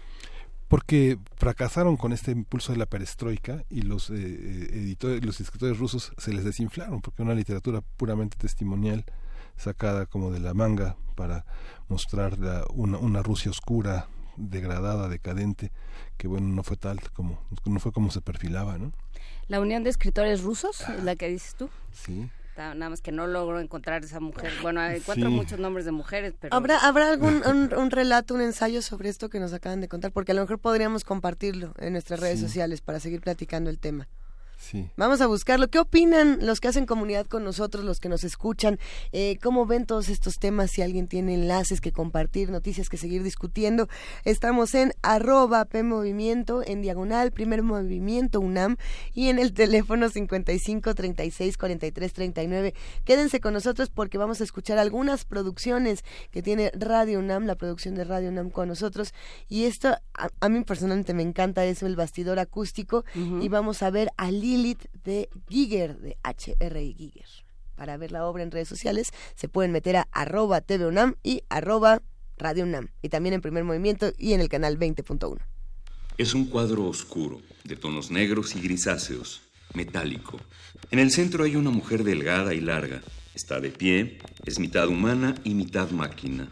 De ella surgen entrelazadas una variedad de formas que asemejan ductos de aluminio extremidades de reptiles, gruesos tallos con espinas y columnas vertebrales. Ocultas dentro de estos ductos, figuras humanas y a la vez demoníacas recorren lentamente cada espacio con la mirada fija hacia el espectador. Debajo de ella, en la parte media inferior, vemos unos huevos que también podrían ser cráneos de infantes recién nacidos. A simple vista, la mujer parece tener un tocado de la época medieval en la cabeza, pero en realidad son dos cuernos que se abren uno de cada lado y en medio de ellos se sugiere la faz de un demonio con los ojos desorbitados mirando hacia arriba. El rostro de la mujer evoca el tránsito entre la vida y la muerte. Sus ojos están en blanco, no tiene nariz, solo las fosas nasales como si no tuviera piel. Los pómulos marcados y la tersa carne de sus labios invitan a besarla. Sin embargo, el deseo se detiene cuando vemos una especie de manguera delgada que se conforma desde su tocado, unida con lo que parece un arreglo de aretes y que también desciende de la parte inferior de las fosas nasales. Este cilindro anillado baja hacia la garganta y entra su esófago. Después se une a la columna vertebral para llegar hasta los huesos de su cadera. Parece translúcida. Sus piernas, según se extienden, dejan de parecer humanas La piel, los huesos y las venas se suplen por metal, terminando en lo que parece un tentáculo. El cuerpo de la mujer está rodeado o enmarcado por unas formas que parecen enormes serpientes que se extienden hacia el frente, una de cada lado, y a la altura de sus hombros se descubren seis rostros mortuorios, tres en cada extremo, velados tras la textura de vértebras enlazadas. Detrás de este manto simétrico, también enlazadas a esta extraña forma, hay dos malvadas figuras que muestran afilados dientes, una de cada lado. Ambas sostienen una daga amenazantes. Todo esto es ella, Lilith. Se rumora que fue la primera mujer de Adán. Dijo que si la ayudaba a salir, ella podría ayudarme también, pero pude ver que estaba completamente ciega. Pero de su cara y su piel pálidas brilló un rayo de luna. Lili, Blanca Lilith, te llevará por el túnel de la noche. Lili, Blanca Lilith, te guiará bien, me dijo Déjame sentir cómo sopla la brisa y te mostraré a dónde ir. En la versión oficial del Antiguo Testamento hay un aparente problema de continuidad narrativa. Primero se dice en el Génesis 1.27 que Dios creó al hombre y a la mujer. Y luego dice que no es bueno que el hombre esté solo, en el Génesis 2.18. Algunos señalan esta cita como una prueba de que la primera mujer de Adán no fue Eva, pero dicen que se censuraron los textos referidos a esta primera mujer y que por eso Adán de nuevo está solo y entonces Dios decide crear a Eva de su costilla. Las crónicas apócrifas cuentan en cambio que hay una evidencia mucho más directa y concreta de que Eva no fue la primera mujer de Adán. En el Génesis 2.23, cuando Dios le presenta a Eva, Adán exclama, Esta vez sí es hueso de mis huesos y carne de mi carne. Esta vez. ¿Hubo entonces una vez anterior? Fue el tiempo de Lilith, que entre muchas actitudes se dice que fue insurrecta para con su hombre y su señor tuvo una que colmó toda medida. Se negó a tener sexo simple con Adán encima de ella, reclamando su derecho a adoptar otras posiciones, ya que ella se consideraba su igual. Las constantes discusiones llegaron al extremo y en un ataque de furia, Lilith abandonó a Adán y se fue al Mar Rojo, hogar de muchos demonios. Inmediatamente Dios envió ángeles para ordenarle regresar, pero la chica era indomable y se negó. Fue demasiado. Se le condenó a vagar volando como un demonio nocturno chupador de sangre y a que murieran cien de sus hijos por día. Desde entonces, resentida, se dedicó a seducir hombres, poseerlos y estrangularlos con sus cabellos, no sin antes vaciarlos de sangre también a atacar a las parturientas y a devorar recién nacidos. Quizás Lilith fue así o peor. O quizás en las crónicas su malignidad fue exagerada para desalentar a toda mujer que quisiera imitar su rebeldía tan femenina. Esto lo describe detalladamente el novelista italiano Primo Levi cuando pone en boca de uno de sus personajes esta visión de Lilith. A ella le gusta mucho el semen del hombre y anda siempre al acecho de ver a dónde ha podido caer todo el semen que no acaba en el único lugar consentido, es decir, dentro de la matriz de la esposa, es suyo. Todo el semen que ha desperdiciado el hombre a lo largo de su vida, ya sea en sueños o vicio o adulterio, te harás una idea de lo mucho que recibe. Por eso está siempre preñada y no hace más que parir. Primo Levi, Lilith y otros relatos.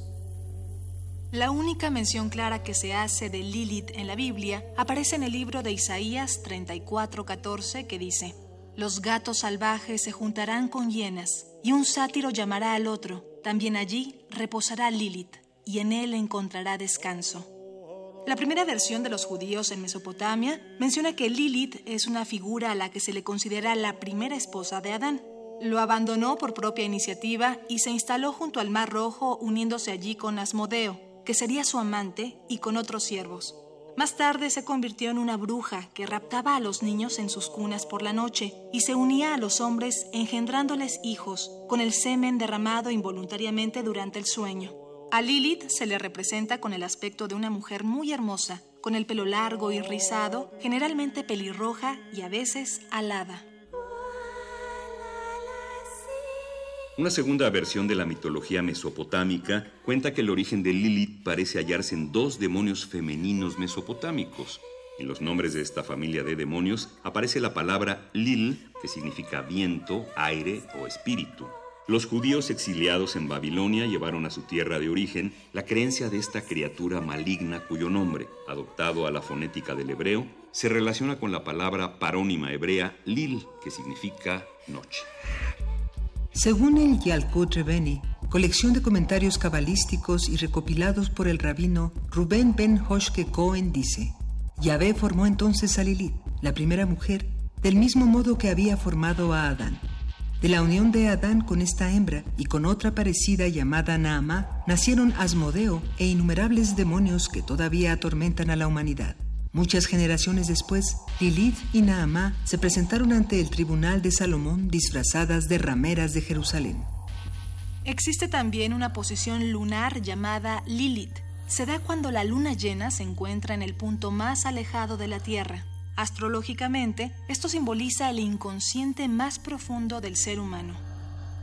Asimismo, la figura y leyenda de Lilith, sobre todo su rebelión hacia Adán, ha llevado a algunas feministas a convertirla en su símbolo de lucha. La cantante y activista Liliana Felipe menciona a la primera compañera de Adán en su álbum, Lilith, el segundo fracaso de Dios de 1993, cuyas canciones denuncian la manipulación de la iglesia, la sumisión de la mujer y otros estereotipos sociales. Por su naturaleza nocturna, algunos han querido ver en ella a la primera vampiresa, por lo que constituye un icono de la cultura gótica.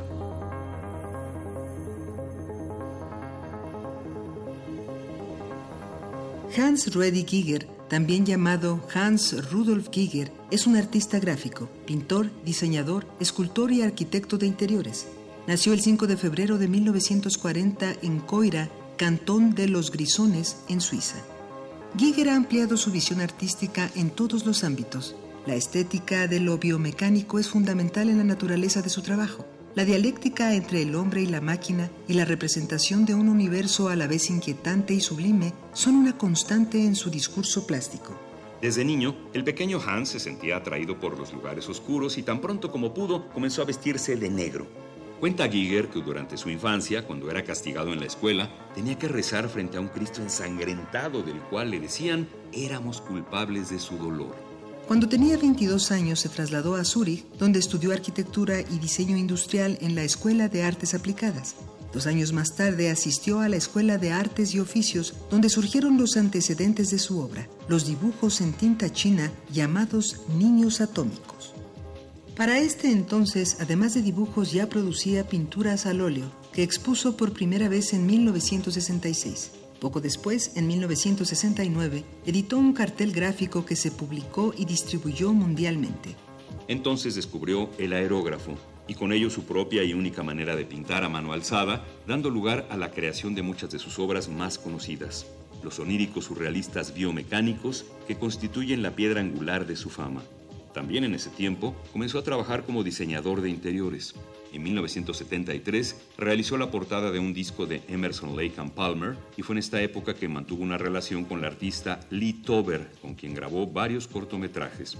Pero en 1975 ella se suicidó y esto marcó para siempre la obra de Giger. En 1977, H.R. Giger recibió el encargo de crear, junto con Carlo Rambaldi, un monstruo para la película de ciencia ficción Alien, El octavo pasajero, de Dan O'Bannon. Realizó los diseños preliminares con los que O'Bannon logró interesar a los productores cinematográficos y obtener un financiamiento de 9 millones de dólares para la producción del film. Posteriormente, la 20th Century Fox aprobó el proyecto. Mostraron los diseños preliminares al director Ridley Scott y a los productores. Estaban convencidos de que Giger era perfecto para el proyecto. En reconocimiento a su trabajo se le otorgó, el 14 de abril de 1980, un Oscar al mejor diseño de escenarios. Además, el éxito de las películas de Alien hizo que sus obras fueran conocidas en todo el mundo. En el ámbito cinematográfico también se encargó del diseño de Poltergeist 2 de Brian Gibson, aunque Giger se sintió bastante desilusionado del tratamiento que se le dio a sus diseños en la película.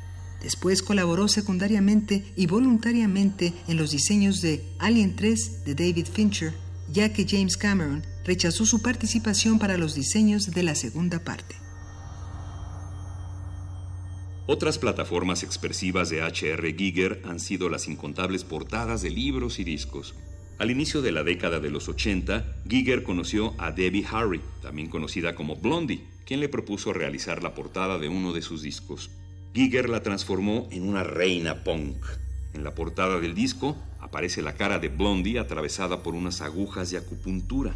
Las cubiertas de discos diseñada por Giger para QQ de Debbie Harry, para Brain Salad Surgery de Emerson Lake and Palmer, fueron elegidas entre las 100 mejores de la historia del disco en una encuesta realizada por la revista Rolling Stone. A lo largo de su carrera, Giger trabajó también en escultura y en 1988 creó su medio ambiente total en el Giger Bar de Tokio. En 1992 se inauguró un segundo bar de Giger en Chur, Suiza. En 1998 fue inaugurado el Museo de H.R. Giger en la Château de Saint-Germain, en la histórica ciudad amurallada medieval de Gruyère, en Suiza. Este museo es el lugar permanente de muchas de las obras más importantes del artista que datan de la década de los 60 hasta la actualidad.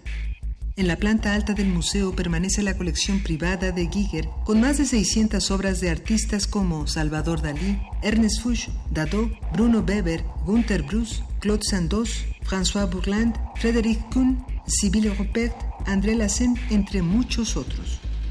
Durante los últimos cuatro años, Giger ha sido honrado con una serie de retrospectivas de grandes museos. En 2004 se inauguró una exposición que duraría seis meses en el Museo de Al Saint-Pierre en París, Francia, la mayor exposición del artista fuera de Suiza. También, en 2004, Giger recibió la prestigiosa medalla de la Ville de París en el ayuntamiento de la célebre ciudad Luz. Lilith, H.R. Giger. Bastidor acústico. Acústico.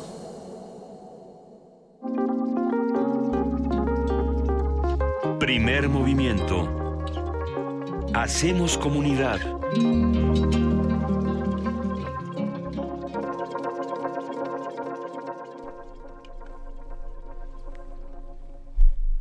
Ya estamos al aire, son las 8.51 de este marzo 7, miércoles 7. Qué bonito suspiro, Miguel Ángel Sí. Fue como, y aquí seguimos. Nos escribieron para decirnos que han disfrutado mucho esta cápsula de bastidor acústico en donde hablamos de H.R. Giger. Bueno, nosotros no, nuestros queridos amigos del bastidor.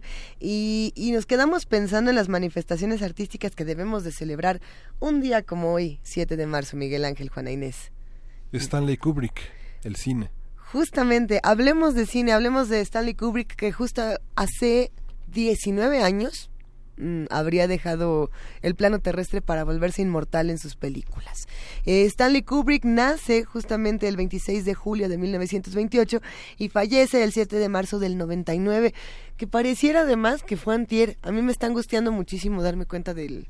De, de la velocidad del tiempo. Yo sentí que llevaba mucho menos tiempo el fallecimiento de, de Stanley Kubrick, pero nos dejó un legado de películas impresionante. Yo creo que la historia del cine no, no sería la misma sin Stanley Kubrick, sin duda. Sí, ahorita que estabas haciendo fuera del aire el, el recuento, Luisa, Ajá. sí son digamos son hitos de diferentes por diferentes razones eh, tanto por lo que plantean eh, en sus premisas como por lo que hacen a nivel cinematográfico como por los discursos que desarrollan son hitos en la historia del cine naranja mecánica el resplandor eh, Odisea 2001. Frida Salvador acaba, acaba de gritar en el micrófono con ojos éxtasis. bien cerrados. Y solo se oyó.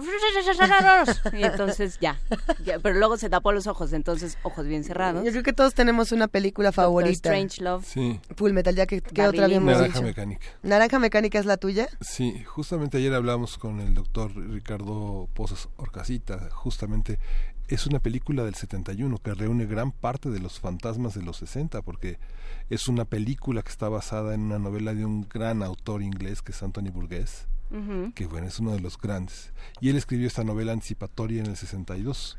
No. Sí, esta no, es del 62. Naranja Mecánica no es del 70. No, el 62. A ver, ahora lo busco. Sí. Eres Sí. eh, ese Es libro me parece genial, sí, ¿eh? es un gran libro. Y Kubrick se caracterizó por una, un enorme amor a la literatura, sobre todo a la literatura anticipatoria, ¿no? Justo. Que, digamos, 10 años después de que se publique la novela, hace una gran visión de, de este cierre de los 60, con esta visión tan eh, de la autocensura, de la vigilancia, de muchos que estaban ya, muchos de los temas que estaban en la atmósfera política y social de, los, de esos años. Y mira, tienes toda la razón. Se publica el, libro de Anthony Burgess en el 62 y es la película la que aparece en el 71. Ajá justamente, eh, que además tiene una banda sonora a mí me parece completamente inusual en los años 70. No se no se discutían los temas que se que, discute Stanley Kubrick en el cine, los temas de hiperviolencia, los temas transgresores que tiene desde el sexo, que además lo hace maravillosamente Anthony Burgess inventando todo un lenguaje en, en esta novela. Pero bueno, ah, hablando de la música, toma un personaje como Wendy Carlos y, y se pone a hacer unas adaptaciones sonoras fenomenales. ¿Quiénes de los que nos escuchan conocen el trabajo de, de Wendy Carlos? Wendy Carlos antes conocido como Walter Carlos, mm. uno de los primeros eh, músicos trans relevantes, y digo relevantes, eh, digamos, o que lograron saltar esta esta barrera del mainstream y que lograron decir, pues aquí estamos y vamos a empezar a hacer ruido. Sí, es eh, interesante. Antonio Quijano ya nos envía supongo, supongo que por eso nos lo envía, que porque es la, la que le gusta, Doctor Strangelove, el, el póster, Peter Sellers, George Scott y bueno, eh, dirige Stanley Kubrick, Doctor Strangelove, de cómo dejé de preocuparme, cómo aprendí a ya no preocuparme y amar la bomba. Ándale. Este, sí, es un discurso anticipatorio muy importante. Lo que lo que sucede con Odisea, con 2001 Odisea del espacio y las máquinas, el personaje de Hal, eh, antes de que, de que habláramos con nuestros teléfonos, antes de que nuestros teléfonos supieran eh, a, qué hora quedamos de ver a nuestra mamá y dónde vivimos y, de qué nos gustan las pizzas, eh, Hal ya lo sabía. Hal lo sabía. Entonces, sí, hay un, hay un trabajo anticipatorio muy importante en el, en el trabajo de Stanley Kubrick que vale la pena rememorar. ¿Qué hubiera pasado si Stanley Kubrick hubiera continuado su trabajo y siguiera vivo en 2018? Lo pregunto pensando en películas como Full Metal Jacket por ejemplo, que fue catalogada como una de las películas eh, más misóginas. Y además fue de las primeras que dijeron, esta es una película misógina, no hay mujeres, la única mujer que aparece ahora se los voy a decir, pero creo que nada más es una prostituta, la única que aparece en toda la película. Y bueno, se, se hizo todo un, un debate muy profundo de por qué Stanley Kubrick era un violento con, con las personas que trabajaban con él, con actores, con actrices, con camarógrafos, en, en el afán de decir, ay, es que, oigan, es el gran director, es un excéntrico, es uh, acucioso, es meticuloso, pues pues era un violentazo, ¿no? Es lo que se decía. Es lo que se decía. Habrá que preguntarnos cómo le hubiera ido con el Me Too y con el Time's Up y con todas estas controversias. Sí. Sí, que ese es otro discurso que, que hay que tener, ¿no? Y que es, es muy sencillo. Hace poco escuchaba a un, eh, a un músico ya de cierta edad diciendo que, bueno, que... Eh, qué bueno que yo pude tocar a las muchachas cuando todavía no cuando todavía no era delito no y, y, ahí hay un problema sí ahí hay un problema de cómo lo cómo vamos todos a construir un discurso que donde quepamos todos. Dónde vamos a caber Fíjate todos que a mí me tocó ver eh, Naranja Mecánica. Yo iba en el primer turno del CCH Vallejo Ajá. y nos fuimos al cine como 20 monos ¿no? y vimos era una violencia. No, no podía creer que estaba viendo tanta fuerza me revolucionó. Fue una cosa que muy para todos, todos salimos en silencio. Yo creo que no hablamos hasta el día siguiente. Mi, mi favorita, favorita, favorita, yo creo que sí será siempre, además considero que es una de las mejores películas del cine y punto es El Resplandor. No mm. porque me gusten las de espantos, no, es más, ni siquiera la tenemos que vivir como una película de espantos, es una película completamente superior a la, a la novela de Stephen King, que es una buena novela, es una novela de terror. Eh, Stanley Kubrick yo creo que dijo, ah, vamos a contar nuestra propia historia basándonos en, en este pequeño librito de un tal señor llamado Stephen King. Y bueno, pues la, la actuación de Jack Nicholson, yo creo que nunca habíamos visto algo igual, el tipo de historia, los planos, todas las curiosidades que tiene una película como esta, el documental, ¿cómo se llama el documental de las curiosidades del resplandor? El cuarto rojo, ¿no? ¿Se llama la habitación roja? Ah. No, se llama como el cuarto 23. no sé qué, sí. Ah, ¿quién me lo puede decir? Habitación ciento, a ver, ahorita lo, vamos a, Lo que es interesante ahí es también el trabajo con Jack Nicholson, ¿no? Logró que Jack Nicholson Después ya se volvió Jack Nicholson y actúa de Jack Nicholson en donde lo pongas, pero ahí sí realmente logró un trabajo muy interesante. Habitación 237. Ya nos contó la producción. Hay, quienes decían, y este es otro de los tantos mitos de Stanley Kubrick, que para el trabajo con Jack Nicholson en El Resplandor le daba eh, cocaína, sistemáticamente dosis de cocaína para que se mantuviera en este estado de tensión, en este estado de alerta. ¿Será cierto o no? Es la maravilla de estos cineastas es justo quedarnos con todas las interrogantes, eh, pensar qué hubiera pasado si por aquí nos estaban contando de la película de inteligencia artificial que solamente se quedó en bocetos y ya nunca pudimos ver qué fue de porque está, no, él ya no, él ya no la hizo. el trabajo que él hizo para esta película se quedó como un boceto. Ah, con razón salió tan disparejita. Pues vamos, vamos bien. Vamos platicando de los grandes cineastas y vamos a despedir esta segunda hora de primer movimiento. ¿Con Wendy Carlos? Con Wendy Carlos. Adelante. Quiero que se me note. Que se note que lo que estamos escuchando es The Thieving Magpie, Abigail.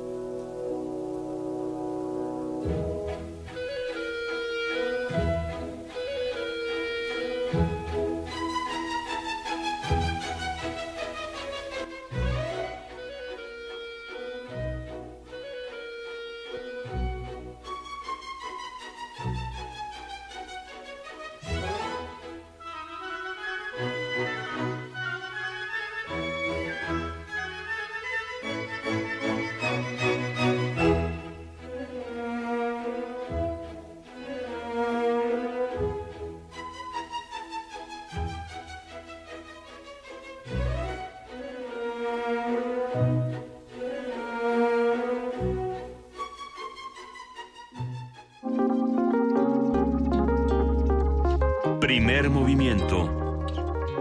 Hacemos comunidad.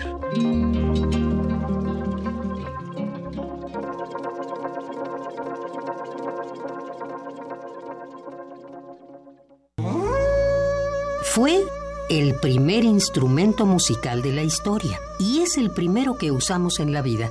¿Sabes usarlo correctamente? Te invitamos a cursar el taller La voz hablada y cantada del actor Nivel 1. Aprende de manera teórica y práctica conceptos básicos en el uso de la voz en un taller dirigido a actores, locutores y cantantes que deseen perfeccionar su técnica. Todos los martes y jueves, del 13 de marzo al 12 de abril, de las 18 a las 21 horas, en el aula 2 de Radio UNAM, Adolfo Prieto 133, Colonia del Valle. Informes e inscripciones al 5623-3272. Imparte Sergio Rud. Tuya es la voz. Radio UNAM. Experiencia sonora. En México, las elecciones no las hace el gobierno ni los partidos, las hacemos nosotros. Dudar del proceso electoral y de sus resultados es como dudar de nosotros mismos. Esta es mi credencial para votar. Me identifica, me involucra y es única. Tiene elementos de seguridad visibles e invisibles. Con la mayor cobertura del padrón electoral, 98 de cada 100 tenemos credencial para votar libremente. Estamos listos para decidir. INE. Yo soy Carla y no me dejaron ser candidata de mi partido porque pensaron que era mejor tener un candidato hombre. Soy Jimena, fui candidata a alcaldesa y no estoy conforme con el resultado de la elección. Yo soy Alfonso, presenté mi proyecto para la consulta de presupuesto participativo. Creo que cumplió con los requisitos y no fue considerado. En todos estos casos, el Tribunal Electoral de la Ciudad de México analiza, indica quién tiene la razón y protege sus derechos. Tribunal Electoral de la Ciudad de México. De principio a fin, justicia en tu elección. Entonces, ¿qué? ¿Te vas a seguir haciendo? ¿Vas a seguir permitiendo que todos estos políticos mediocres y corruptos... Sí, eso. Sigan haciendo lo que se les da la gana con nuestras vidas. ¿Te vas a quedar cómodo en tu casa ese domingo tan importante? Mientras estos tipejos siguen violando una y otra vez tus derechos. De una vez te digo. Que yo no. Pásate a la izquierda. Todo México se está pasando a la izquierda. El PT te acompaña. El PT te empodera. El PT está de tu lado.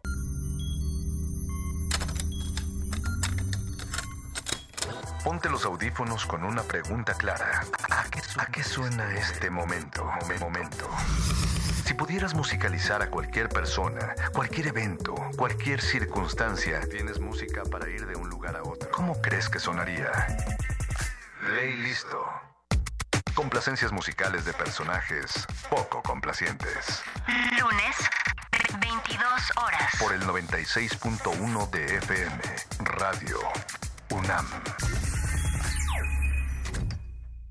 Estaríamos mejor con un gobierno que nos represente a todos. Y no solo a unos cuantos. Estaríamos mejor si cumplieran algo de lo que prometen. Estaríamos mejor si nos dieran confianza. En lugar de darnos vergüenza. Estaríamos mejor si los políticos tuvieran hambre de hacer. En lugar de tener hambre de poder. Estaríamos mejor si hicieran algo bueno con nuestro dinero. En lugar de usarlo para la guerra sucia. Estaríamos mejor juntos. Juntos, con ya sabes quién. Ponte del lado correcto de la historia. Partido Encuentro Social. Para tener el México que queremos hay que decidir. Para poder decidir tenemos que participar. Y para participar hay que recoger nuestra credencial para votar. Recuerda que el 16 de abril es la fecha límite para recoger tu credencial en el módulo del INE donde hiciste el trámite. Porque mi país me importa, yo ya estoy listo para votar en las próximas elecciones. Instituto Nacional Electoral, INE. Los que recibimos y contamos los votos somos nosotros, tus vecinos. No nos eligen ni el gobierno ni los partidos políticos. Nos eligen a través de dos sorteos, por mes de nacimiento y por apellido. Nosotros, entrenados por el INE, capacitamos a los funcionarios de casilla para recibir, registrar y contar tu voto. Así, tenemos la confianza de que en cada casilla se respete nuestra decisión. Juntos, hacemos lo que nos toca para garantizar unas elecciones libres. INE.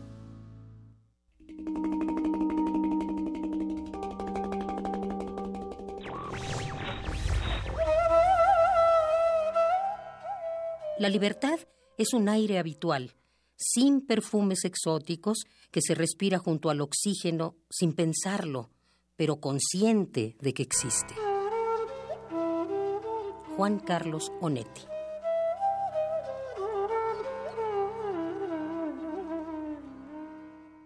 Radio UNAM. Primer movimiento. Podcast y transmisión en directo en www.radio.unam.mx.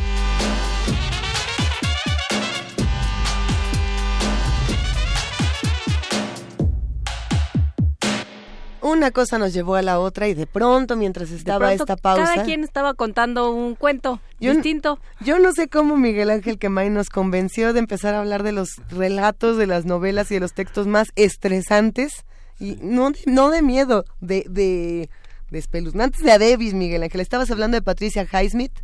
¿De quién más? Es que cuando hablamos de, del resplandor, eh, pienso que fue una novela que pudo haber escrito Patricia Highsmith. ¿no? Yo creo que yo creo que tal vez eh, eh, la tomó este cineasta Stanley Kubrick porque tal vez era, barata, a pesar de que ya había tenido Stephen King un éxito con Carrie. Ajá. Y este... Habrá, habrá que revisar, yo creo que mm, la novela, la novela de, de Stephen King es, eh, es mucho menor en términos narrativos que, que El Resplandor, por tanto, es mucho más de horror, digamos, del En susto, del brinco, en, en la novela. Quizá Patricia Highsmith hubiera sido muy buena para escribir el guion del, del resplandor, ¿no? Con, con todas estas vueltas, con toda esta tensión que nada más te va dejando peor. Pero entonces empezaste a hablar del talentoso señor Ripley y todo se descontroló. Sí. ¿Qué es mejor ahí, el libro o la película? O- La del libro, yo creo. el libro. Las, todos los libros de Patricia Highsmith para sentirnos mal. Y los de, ¿cómo se llama el otro libro? El de animales crueles o...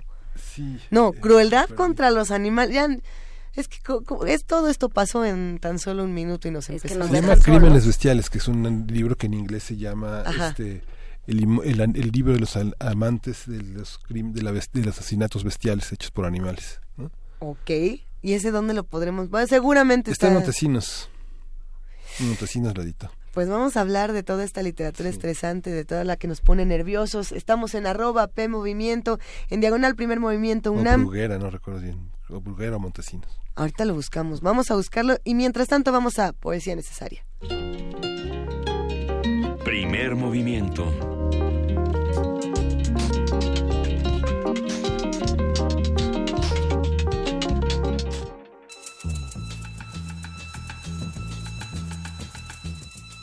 Es hora de poesía necesaria.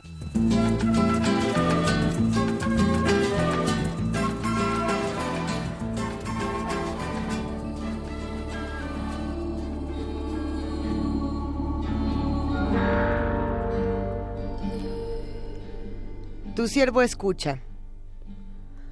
Una nube habló y apenas la escuché desintegrarse. Dijo, mi desayuno continental es el cielo raso y un potaje de mares infinitos. De postre, el celaje de un viejo meridiano. Contesté, bisabuela de la hierba, sobre cumbres camaradas desmayas tu santo discurso de aliento. Debajo del eco terroso me quedo verticalmente solo, neblineado, con la mirada seca, volviéndome el rostro a tus colores. Sé hacerme al silencio, volar sobre el arco celeste y traducir el sonido delicioso con el que pronuncias Tunguragua. Tomas forma, te deformas, tomas viada, te desparramas, sin filtro, desnuda, en la tarde horizontal y suspendida. Este es el poema Tu siervo escucha, del ganador del Premio Nacional de Poesía en Paralelo 0 2018 de Ecuador, Cristian Zurita Estrella. Y estamos escuchando a Chelsea Wolfe con Fight Like Gods.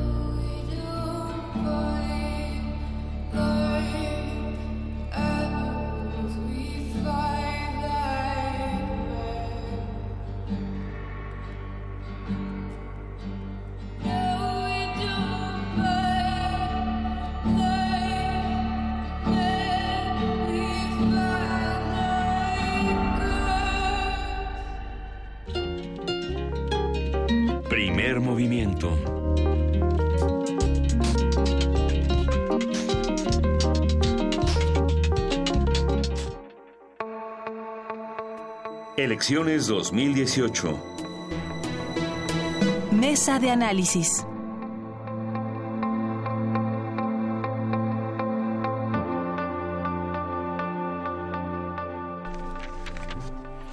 Los partidos políticos locales son aquellos registrados ante el organismo público local electoral de cada entidad federativa, deben contar con militantes en al menos dos terceras partes de los municipios y tienen la facultad de participar en los comicios para elegir gobernador, diputados locales y ayuntamientos. Los partidos políticos locales pueden perder su registro si no obtienen al menos 3% en la elección. De acuerdo con el portal del Instituto Nacional Electoral, hay 37 partidos políticos locales en 18 de las 32 entidades. Guerrero es el estado con más institutos políticos locales, cuenta con cinco. Le sigue Coahuila con cuatro, Baja California Sur y Oaxaca con tres, Baja California, Chiapas, Morelos, Puebla, Querétaro, Sinaloa, Tlaxcala y Zacatecas con dos, y Campeche, Ciudad de México, Durango, Estado de México, Nuevo León y San Luis Potosí con uno. Vamos a conversar sobre los partidos locales, cómo los contempla la legislación, cuáles son, cuál es su importancia y qué debemos tener en mente. Para ello nos acompaña el doctor Francisco Javier Aparicio, profesor investigador de la División de Estudios Políticos del CIDE. Francisco, muy buenos días, ¿cómo estás? Hola, buenos días, ¿qué tal?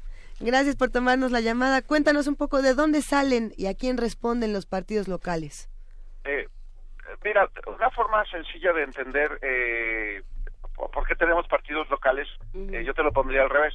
Piense, pensemos en los requisitos, los requisitos para, para tener un partido político nacional. Eh, pues son muy grandes. Básicamente los partidos políticos nacionales requieren presencia eh, en un gran número de distritos o de, o de entidades y entonces eso te genera un espacio en el que, bueno, ¿qué hacemos con una fuerza política, una organización que en realidad tiene presencia en un estado o en solo en algunos estados? Para esos casos es que la ley contempla, y, y esta es la legislación de cada entidad, contemplan la posibilidad de que el partido tenga su registro, eh, un partido que tenga registro exclusivamente local. Eh, digamos que eh, nuestro sistema de partidos es una especie de federación. Los partidos políticos nacionales tienen representación estatal y municipal, tienen sus oficinas, pero también a nivel de, la entidad puede haber partidos, partidos locales. Yo te diría que, que responderían en teoría pues a la diversidad, a la diversidad de, preferencias y de intereses de la sociedad eh, a nivel regional. Eh, la idea, digamos, Javier Aparicio, en principio es que representen a aquellos a quienes no se, quienes no se sienten representados eh, por los partidos nacionales. Sí, sí, pensemos, pensemos en un, no sé, piensas quieres, un movimiento social o un grupo social que es fuerte en una entidad pero que ciertamente no tiene no tiene presencia nacional pues lo, lo, lógico y lo sensato sería tratar de, de crear el partido local conseguir eh, las firmas los apoyos eh, y después alcanzar algún alcanzar algún tipo de representación ya sea algún ayuntamiento eh, una diputación local o podrían contender por una gubernatura. Ahora esto es en teoría cuando vemos ahorita ya que mencionaban el, el, el, tipo de, bueno, en qué entidades hay más partidos, en cuáles hay menos, eh, eh, son, son permitidos en todo el país, o sea, no hay un país, no hay una entidad que los prohíba, pero los requisitos, los requisitos de formación eh, son, son diferentes. Entonces, por ejemplo, Guerrero y Coahuila son los, los que tienen más partidos locales. Y, y ya digamos que en, en, cada entidad pues tiene su pequeño sistema de partidos y, y, lo que puede pasar ahí es, por ejemplo, este, yo te diría, en, el diseño teórico que está en la ley es, pues bueno, si la sociedad no, no se siente representada en algún partido nacional, pues puede crear un partido local. Ahora, cuando vemos en qué entidades hay, hay, hay muchos partidos, Oaxaca, Guerrero, Coahuila, pues también hemos visto que, que en algunas entidades pues de hecho los gobiernos locales promueven la creación de, partidos locales. Yo lo diría pues para fragmentar el voto no para, diluir el voto un voto opositor por ejemplo o para construir coaliciones. Eh, eso yo te diría que ya son quizá vicios vicios de, de, de, algunos sistemas pero pero en general yo creo que es muy deseable que ocurran. Algunos partidos nacionales, por ejemplo, lo, que hoy es Movimiento Ciudadano, pues antes era Convergencia, y, y, y al principio era, era un partido pues con Dante Delgado en Veracruz, era un grupo en Veracruz. El PT, el PT eh, nació, sus orígenes tienen que ver eh, con un partido en Coahuila y, Durango, digamos que tenían fuerza, y después brincaron ¿no? a, la, a, la, a, la, a la cancha grande de los partidos nacionales. Pero esto podría, podría ocurrir.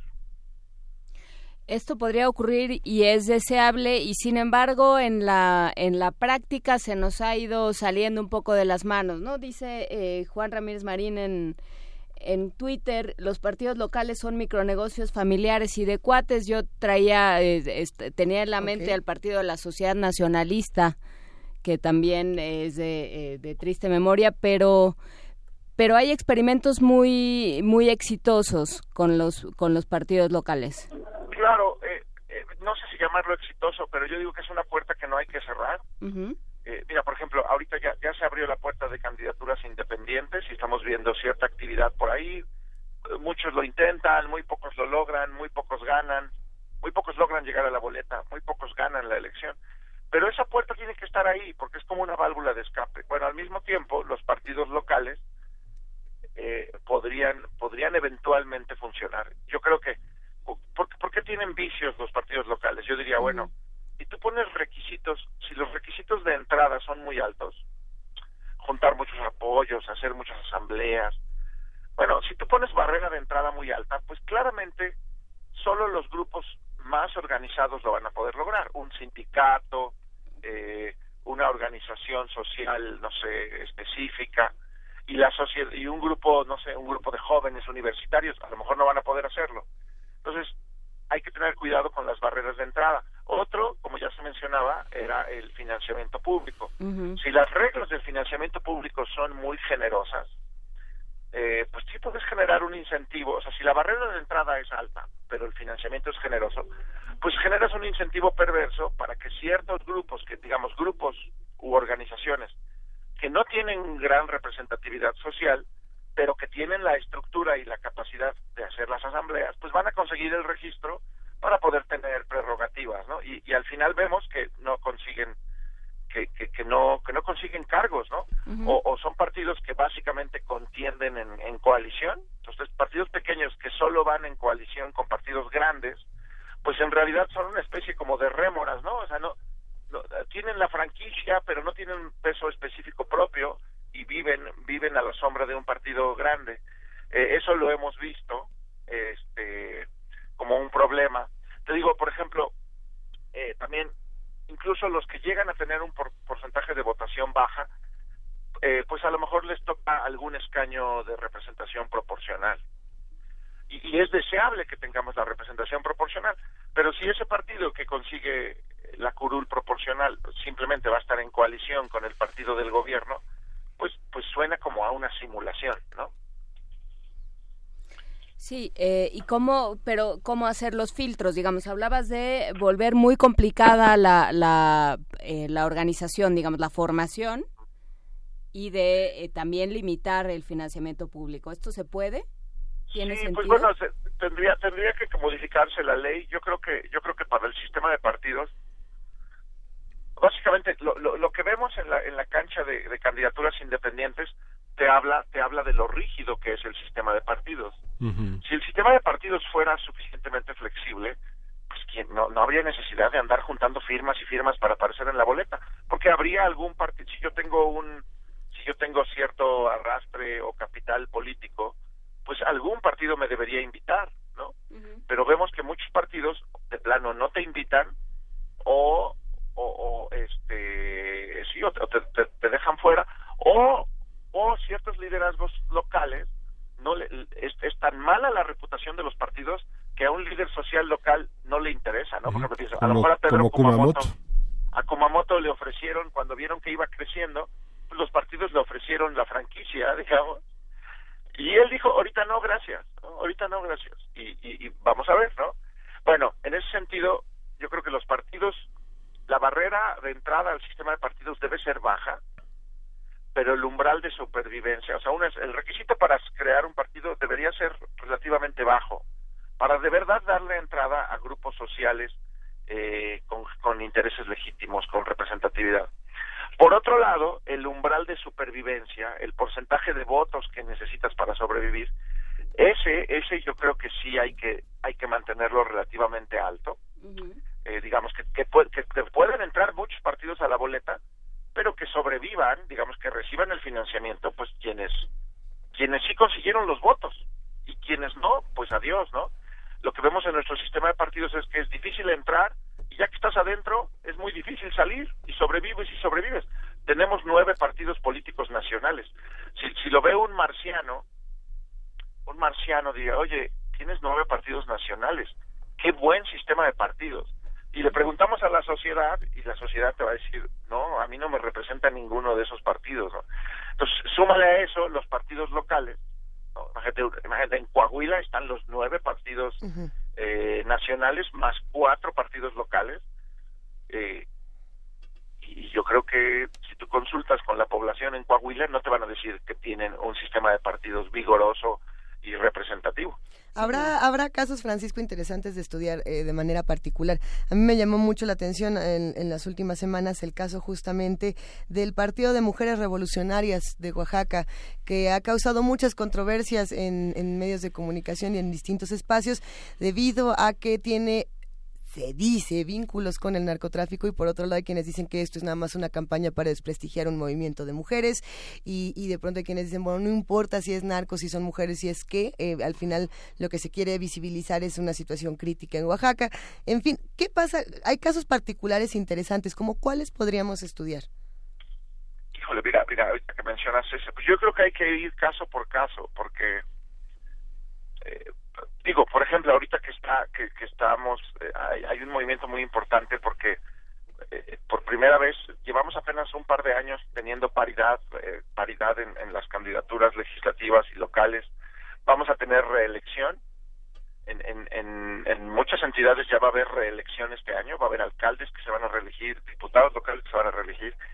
Eh, y esas, las reglas de la competencia política están cambiando rápidamente como ahorita que mencionas eh, el partido de mujeres eh, eh, en Oaxaca, bueno, puede ser, digo, siempre tienes que investigar quién, cómo. Yo de nuevo diría, eh, la prueba del ácido la tiene que tener el electorado, ¿no? El electorado decidir si quedas o no quedas. Pero el acceso a la boleta no debería ser tan complicado. Esto, esto que mencionas del crimen organizado, pues es un problema, eh, la posible influencia del crimen organizado, es un problema que afecta a todos los partidos políticos.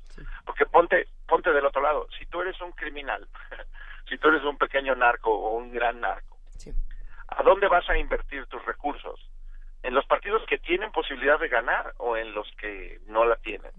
De hecho, más bien yo creo que los, eh, el, el crimen organizado o los empresarios o del gran dinero, pues ellos van a tratar de diversificar sus apuestas, pero apostar a la gente que tiene posibilidad de llegar este entonces esto es una hay que hay que vigilar a todos los partidos políticos este los partidos grandes a menudo descalifican así a los partidos pequeños o a, o a ciertos candidatos independientes pero es cierto que, que, que todos tienen que ser sometidos al mismo tipo de escrutinio en este sentido, hay un comentario muy interesante que nos hace Diogenito, que vive en Cuernavaca, que dice, un partido local nos hizo el favor de regalarnos a Cuauhtémoc Blanco. Pues sí, pero la gente votó por Cuauhtémoc Blanco. Entonces, ¿qué hacemos con los votos? Uh -huh. O sea, yo, un partido puede poner a un payaso, ¿no? De candidato.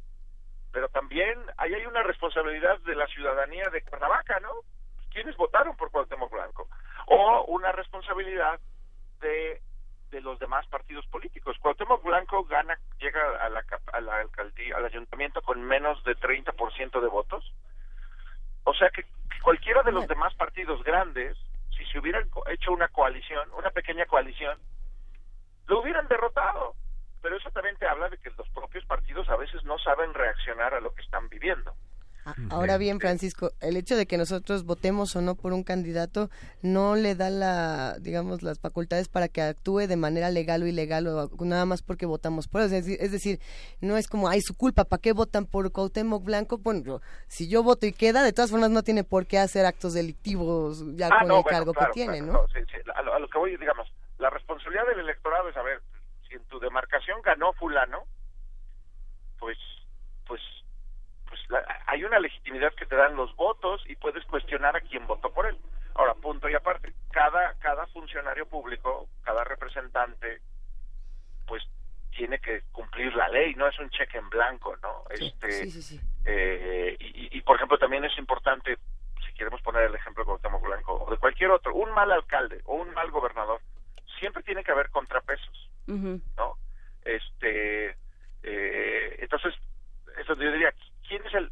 Yo no sé si Cuauhtémoc Blanco es el peor alcalde del país. Es un caso chistoso porque pues es, pues es un señor conocido, muy poca preparación. Pero yo la pregunta honesta sería, ¿quiénes son los mejores y los peores alcaldes? Si Cuauhtémoc Blanco es un alcalde mediocre, pues está ahí acompañado de un montón de gente. no es una defensa de Cuauhtémoc Blanco, sino de, de hay que evaluar las cosas este, con la misma base. Pero ahí hay un tema, Javier Aparicio, que es, eh, eh, y me regresaría eh, dos pasos, que es lo rentable que es invertir en un candidato. Para el dinero lícito y el, público, el, privado, el lícito y el ilícito. ¿Por qué se vuelve rentable? Puede ser rentable, pero siempre es una inversión de riesgo. Digo, esto es algo que luego los candidatos no lo dicen y los líderes partidistas, pero piénsalo. Eh, básicamente nueve, uno de cada nueve candidatos pierde, ¿no? O uno de cada diez candidatos pierde. Eh, pues nuestro sistema político está está bastante fragmentado. Eh, en los lugares donde no está fragmentado, bueno, uno perderá y uno ganará, pero pero la mayoría, la gran mayoría de los candidatos pierden. Eh, justamente porque nuestro sistema está fragmentado, es posible ganar con mayorías relativas eh, de entre 30 y 40%. Eso te abre el debate, pues es el debate de las coaliciones. Si tú quieres que los que lleguen gente con más porcentaje de votos, necesitas eh, promover las coaliciones o, o pensar en segunda vuelta. eh, ahora, hacer segunda vuelta en elecciones locales o municipales a lo mejor suena muy muy oneroso, eh, pero es cierto que tenemos un, un desde digamos de los últimos 15 años hay una tendencia secular a que vaya creciendo el número de partidos políticos.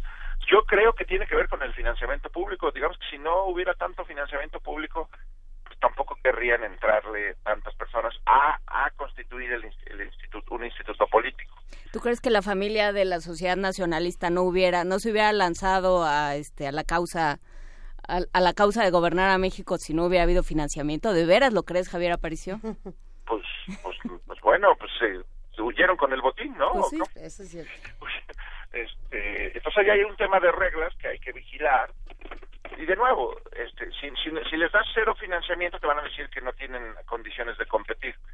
Pero eh, eh, se puede pensar en un esquema distinto, como que te, el, primer, el primer año lo financias tú y si sobrevives te lo reembolso y si no, pues, pues qué pena, ¿no? Digamos que, que para que haya un riesgo en, vez de un financiamiento gratuito. bueno, ahí te va el financiamiento y si no consigues los votos, pues lo caído, caído, ¿no? Ahí hay problemas de, de, las, de las reglas del financiamiento y de la supervivencia de los candidatos. Mira, mira el contraste con candidatos independientes. Ellos de plano saben que no hay mucho financiamiento para ellos. Que ahí creo que es una discusión interesante. ¿Por qué no, por qué no se hubiera podido eh, empezar por los partidos, por partidos locales? Eh, el, el trabajo con los candidatos independientes? Eh, bueno, porque pues era, era otro tipo de legislación. Digamos que si tú solo dejabas a los, a los partidos locales, pues que ya estaban, ¿no? Pues de nuevo, le das un, le das un poder de veto al, al dueño del partido, por así decirlo. Entonces, decimos a Kumamoto, ¿por qué no haces un partido político local? Te va a decir, pues porque soy yo solito con un grupo de amigos, ¿no? O sea, no, no me da para crear el partido local. A lo mejor ahora ya ves que ahorita Kumamoto ya va eh, a ser candidato al Senado y, y, hay un grupo de personas este que en Jalisco también van a ser candidatos. A lo mejor ahorita Kumamoto podría ser un partido local en, en Jalisco, eh, pero siento que siguen experimentando con la con, la vía independiente, que es, es este pues es un esfuerzo noble, pero también es más difícil. Ahí sí no hay financiamiento. Es a pie, de a pie. Digo, lo que queda también para analizar es la importancia de las plataformas de los partidos políticos locales que generalmente están alineados con las posibilidades de negocio locales de sus propios fundadores. Y, y, en, y en menor medida, no sé, pienso tal vez en, en, en, Guerrero hay varios uh, partidos que sí están muy alineados con sus propias uh, con su propio activismo con una agenda compartida transversal como el caso de este de la violencia hacia las mujeres de la desaparición de personas de la protección a la infancia de, la, mayores presupuestos a la educación etcétera. Digamos que se ve un partido con una base social y un partido con una base empresarial eh, que quiere el poder para hacer negocios no podría, sí podría verlo pero de nuevo yo creo que es donde tenemos que repensar las reglas de la creación, cómo se cómo se crean, cómo se financian, cómo sobreviven los partidos locales, porque porque porque lo que sí existe es la diversidad de la sociedad. Esa sí existe.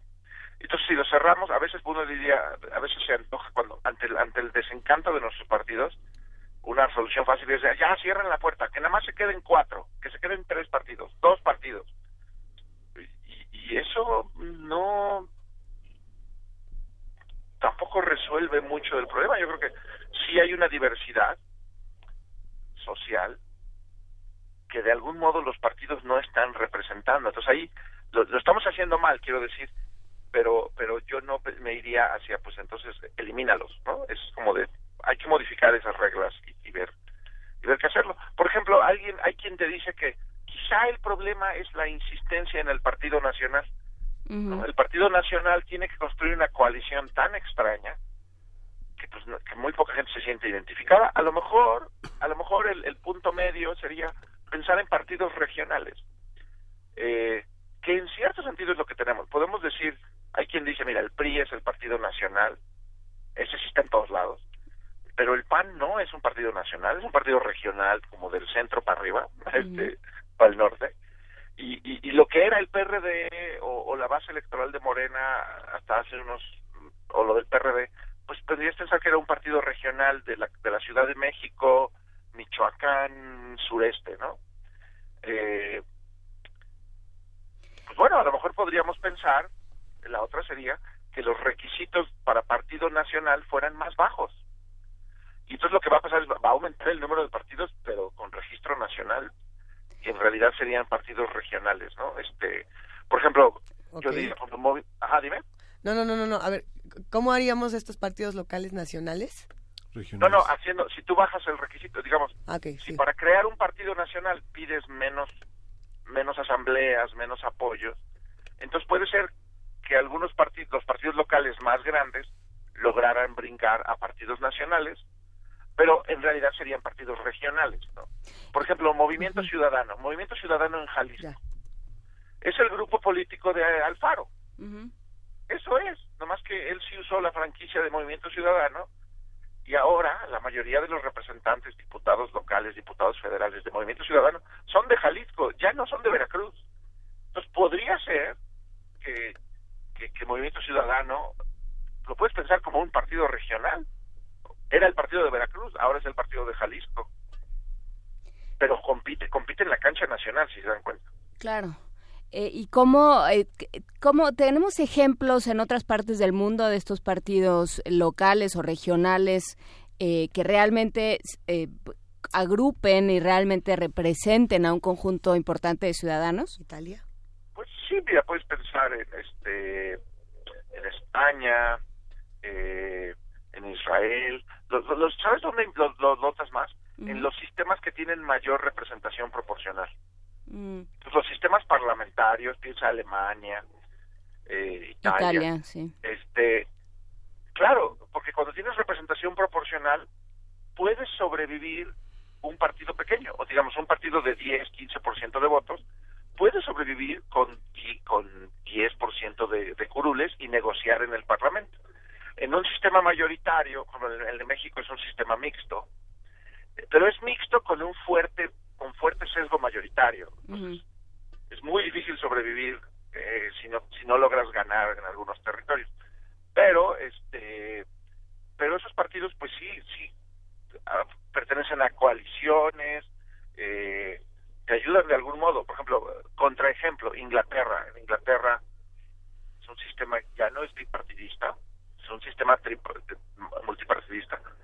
Pero el Partido Liberal Demócrata sufre mucho porque consigue 15% de votos, 18% de votos y no llega ni al 5% de, de, de asientos en el Parlamento, porque es un sistema mayoritario. Eh, pero ahí está esa fuerza política, ¿no? Lo que pasa es que no es no es un partido, pues sí, no es un partido nacional, pues es un partido de, cierto nicho. Sí, eh, digamos, la, la conclusión creo que sería, sí, sí los necesitamos, los necesitamos con otras reglas y los necesitamos también con, eh, con otros em, sistemas de, eh, de verificación también. Claro. ¿Qué habría que cambiar ahí? Sí, yo creo que los requisitos de entrada y las reglas del financiamiento para, para los partidos nuevos deberían ser distintas, ¿no? El, el que no movería yo mucho si es, por ejemplo, ahorita se pide 3%, antes era 2%, con 2% de votos sobrevivir. Ahora se pide 3. Eso está en sintonía, en otros países llega a ser hasta el 5%, ¿eh? eh, pero está, ese 3%, digamos que eh, el porcentaje de votos de supervivencia está en estándares internacionales, vamos a ponerlo. Lo que está, lo que lo que no está en estándares internacionales es el, el, todos los requisitos de entrada y el volumen de financiamiento público. Ahí somos muy exigimos mucho para la entrada, lo cual favorece a estructuras muy organizadas eh, y, y financiamiento muy generoso. Entonces sí, hay, sí está ahí medio perverso el incentivo. Pues con eso nos quedamos, Javier Aparicio eh, del CIDE. Eh, pues es, es interesante lo que traes a la discusión y bueno, pues sí, habrá que considerarlo, sobre todo en aquellas entidades donde, eh, donde existan estos estos partidos y donde pues sí se, haya que preguntarse a quién representan y qué tanto merecen sobrevivir. Así es, así es. Nada más, antes de irnos, eh, Francisco Javier Aparicio, velozmente, por ahí había un, par de comentarios en redes sociales que a mí me llamaron la atención que decía, ni locales, ni nacionales, ni regionales, ni nada, los partidos políticos no sirven, ya hay que eliminarlos a todos. Eh, ¿Esto sería una un, espacio posible, una realidad posible? Pues, ¿O realmente... Pues yo, yo, entiendo la molestia de quien comentó eso, porque yo también, yo me, me, precio de no tener amigos en los partidos políticos, me da como miedito, pero este es que están están desprestigiados. Pero pero sí son necesarios.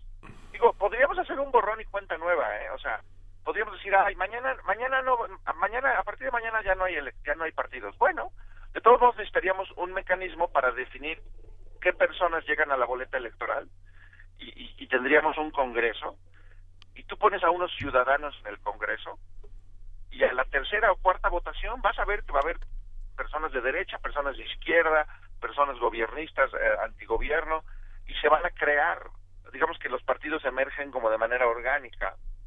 eh, te voy a poner un contraejemplo. En, en, en Nebraska, en, Nebraska, en Estados Unidos, eh, no hay partidos políticos. No se vale y entonces eh, la gente vota por ciudadanos.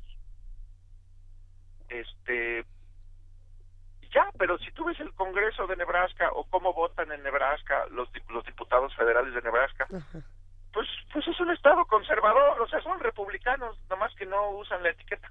Este eh, de todos modos tienen otros nombres pero digamos que de algo te sirve la etiqueta partidista, digamos, a la hora de la negociación o de las votaciones, el partido político es, es un atajo para el votante. De otro modo, estaríamos pensando, no, mira, el partido, Morena no es Morena, es el partido de López Obrador y de Claudia Sheinbaum y de Gaby Cuevas, ¿no? Este, pues es ese partido. Pues eventualmente le tienes que poner un nombre. Este, entonces, de nuevo, yo creo que el desencanto que el desencanto que tenemos con los partidos o incluso con nuestro sistema político nos nos habla de que, de que, de que sí de que los espacios de representación popular no están funcionando o sea eh, hay un desencanto con cómo funciona el Congreso, cómo funcionan los legisladores, cómo funcionan los, los gobiernos locales. Y claro, todos los que llegan ahí llegaron con una etiqueta partidista, eh, pero yo creo que son señales de, un sistema político desgastado, ¿no? Somos una democracia joven con un sistema político desgastado, o sea, eso está como raro, pero sí, eso somos. Sí.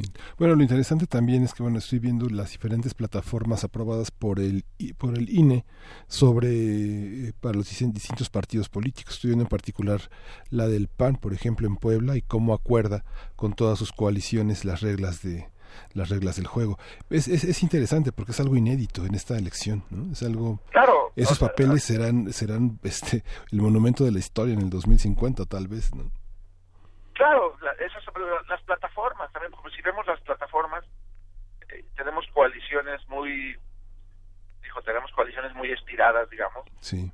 Eh, pero son coaliciones que responden a la coyuntura. Digo, lo, lo natural, pensando en las coaliciones, es muy sensato que haya una coalición de partidos, los partidos que apoyan al gobierno, coalición pro gobierno, y la coalición opositora, Ahora, esa coalición opositora depende de, quién está en el gobierno, de cómo le está yendo. Ahorita tenemos tenemos en, la cancha nacional tenemos la coalición del gobierno, el, PRI y sus amigos, Nueva Alianza, Partido Verde, eh, y enfrente hay dos coaliciones opositoras, pero las dos coaliciones tienen algo raro, ¿verdad? Está el PAN con el PRD, está muy raro, y, está Morena con el Encuentro Social, también está raro, algo que son muy guadalupanos los dos, pero eh, eh, pues es lo que hay, ¿no? Ahora, yo no apostaría a que esas coaliciones se repitieran en el futuro. Claro. O sea, a lo mejor si, si, si, si gana la presidencia ya sabes quién, pues entonces el PRI y el PAN se vuelven a juntar, ¿no? A hacer la coalición opositora de ya sabes quién. Ah, porque no están juntos. Sí, sí, sí. Ahorita no están juntos, ahorita PAN y PRI no están juntos porque el PRI está tan mal que, este, que hmm. ningún partido grande se quiso asociar. De hecho, pero ha ocurrido, ha, han habido coaliciones, el PRI ha hecho coalición con, con todo el mundo, eh, a nivel local, de hecho. Pues hasta ahí, ahora sí, hasta ahí llegamos el día de hoy. gracias Javier Aparicio, un abrazo. gracias Javier Aparicio. Muy buenos días, eh, hasta luego. Ah, qué buena conversación, nos quedamos con un montón de preguntas, qué bueno que tendremos estas mesas cada semana para seguir hablando de la agenda electoral 2018. Y bueno, pues despedimos con musiquita. Sí, vamos a escuchar de Jennifer Lara, I Am In Love.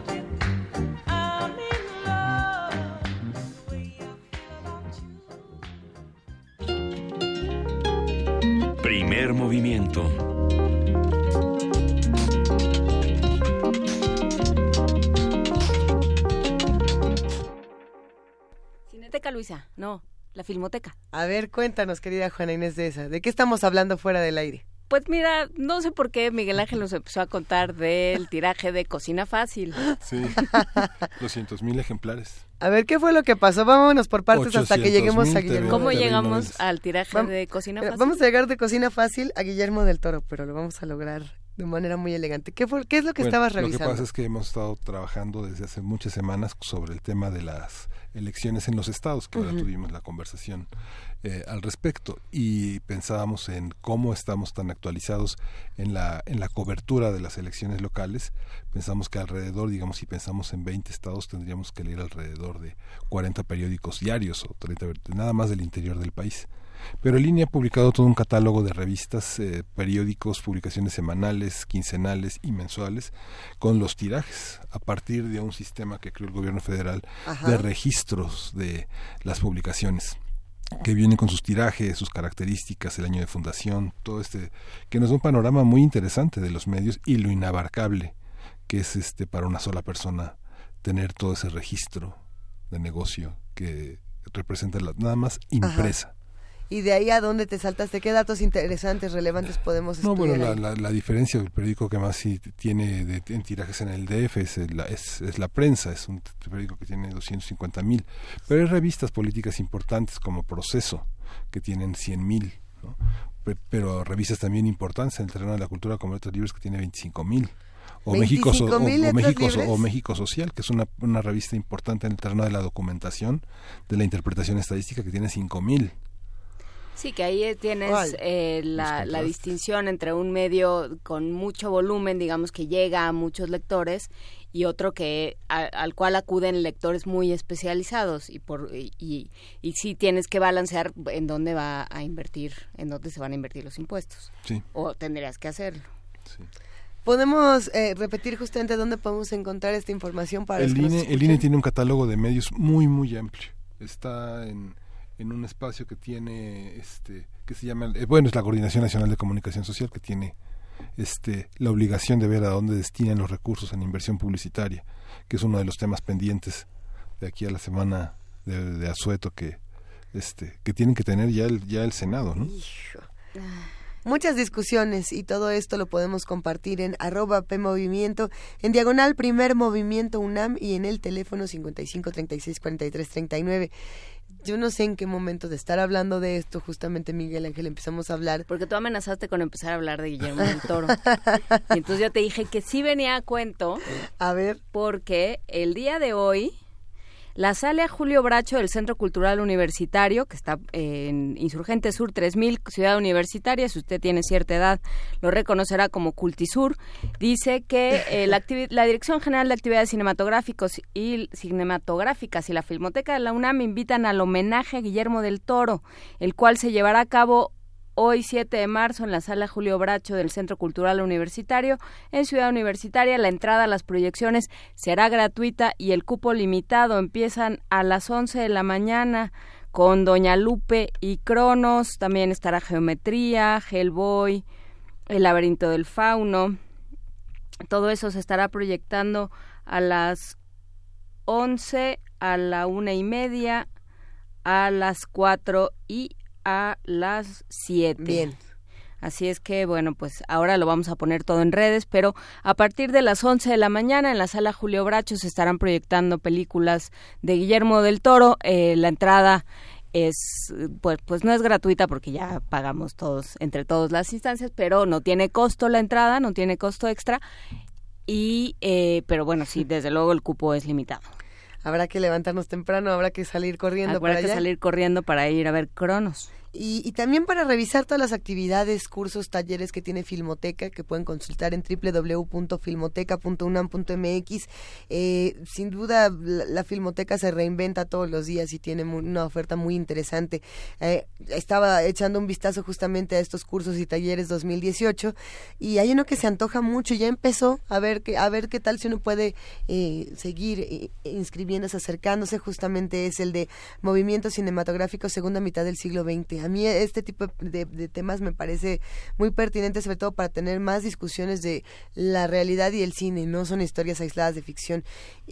hay otro que vale mucho la pena recalcar y es el Seminario Permanente de Cine y Género, mm. la representación cinematográfica de la diversidad sexual en nuestro país. Eh, esto está, como les decía, en filmoteca.unam.mx y bueno, pues hay que decirlo hablando de mujeres y todos estos temas, Juana Inés. Justamente eh, mañana, primer movimiento se une a la huelga de mujeres a la que están convocando diferentes eh, diferentes organizaciones nacionales e internacionales.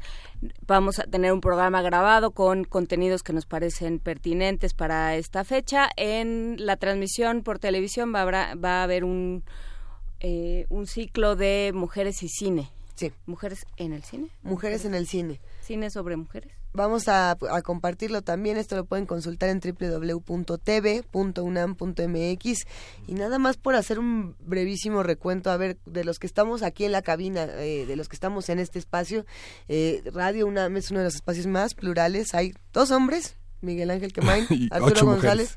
Y dos, cuatro, seis, ocho mujeres. Ocho mujeres. No, no, no en todos los trabajos funciona así. No. Entonces, bueno, pues visibilizar eso y visibilizar eh, los espacios más plurales. Pero bueno, ya estamos por despedirnos, Miguel Ángel. Vamos a compartir una música más que es de Light in Babylon. Vamos a escuchar ya Sara. Y con esa nos vamos a despedir. Que ya empezó, justamente. Ay, mira que espérense, espérense, ya casi nos vamos.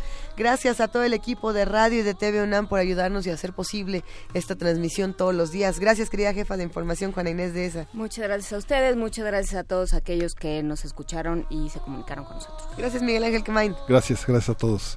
Esto fue Primer Movimiento. El mundo desde la universidad.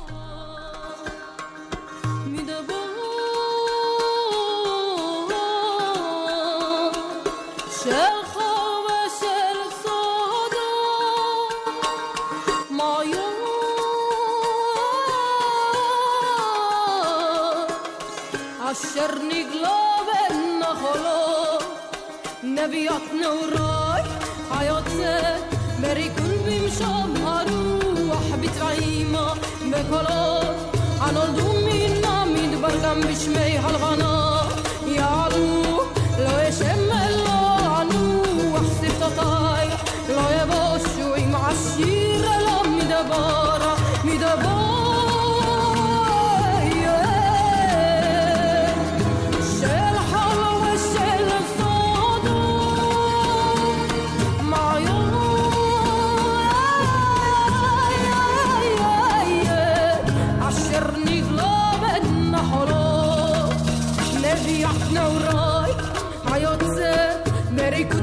לנשום הרוח בצבעים וקולות הנולדו מן המדבר גם בשמי הרוון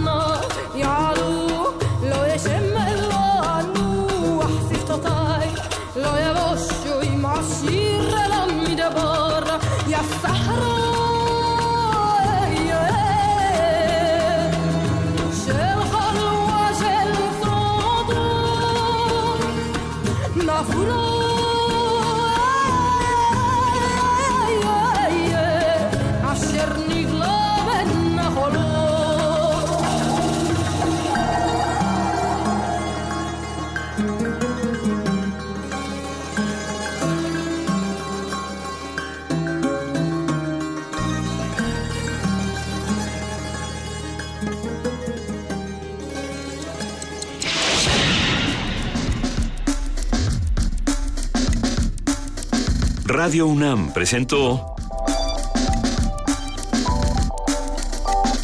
Primer Movimiento. El mundo desde la universidad.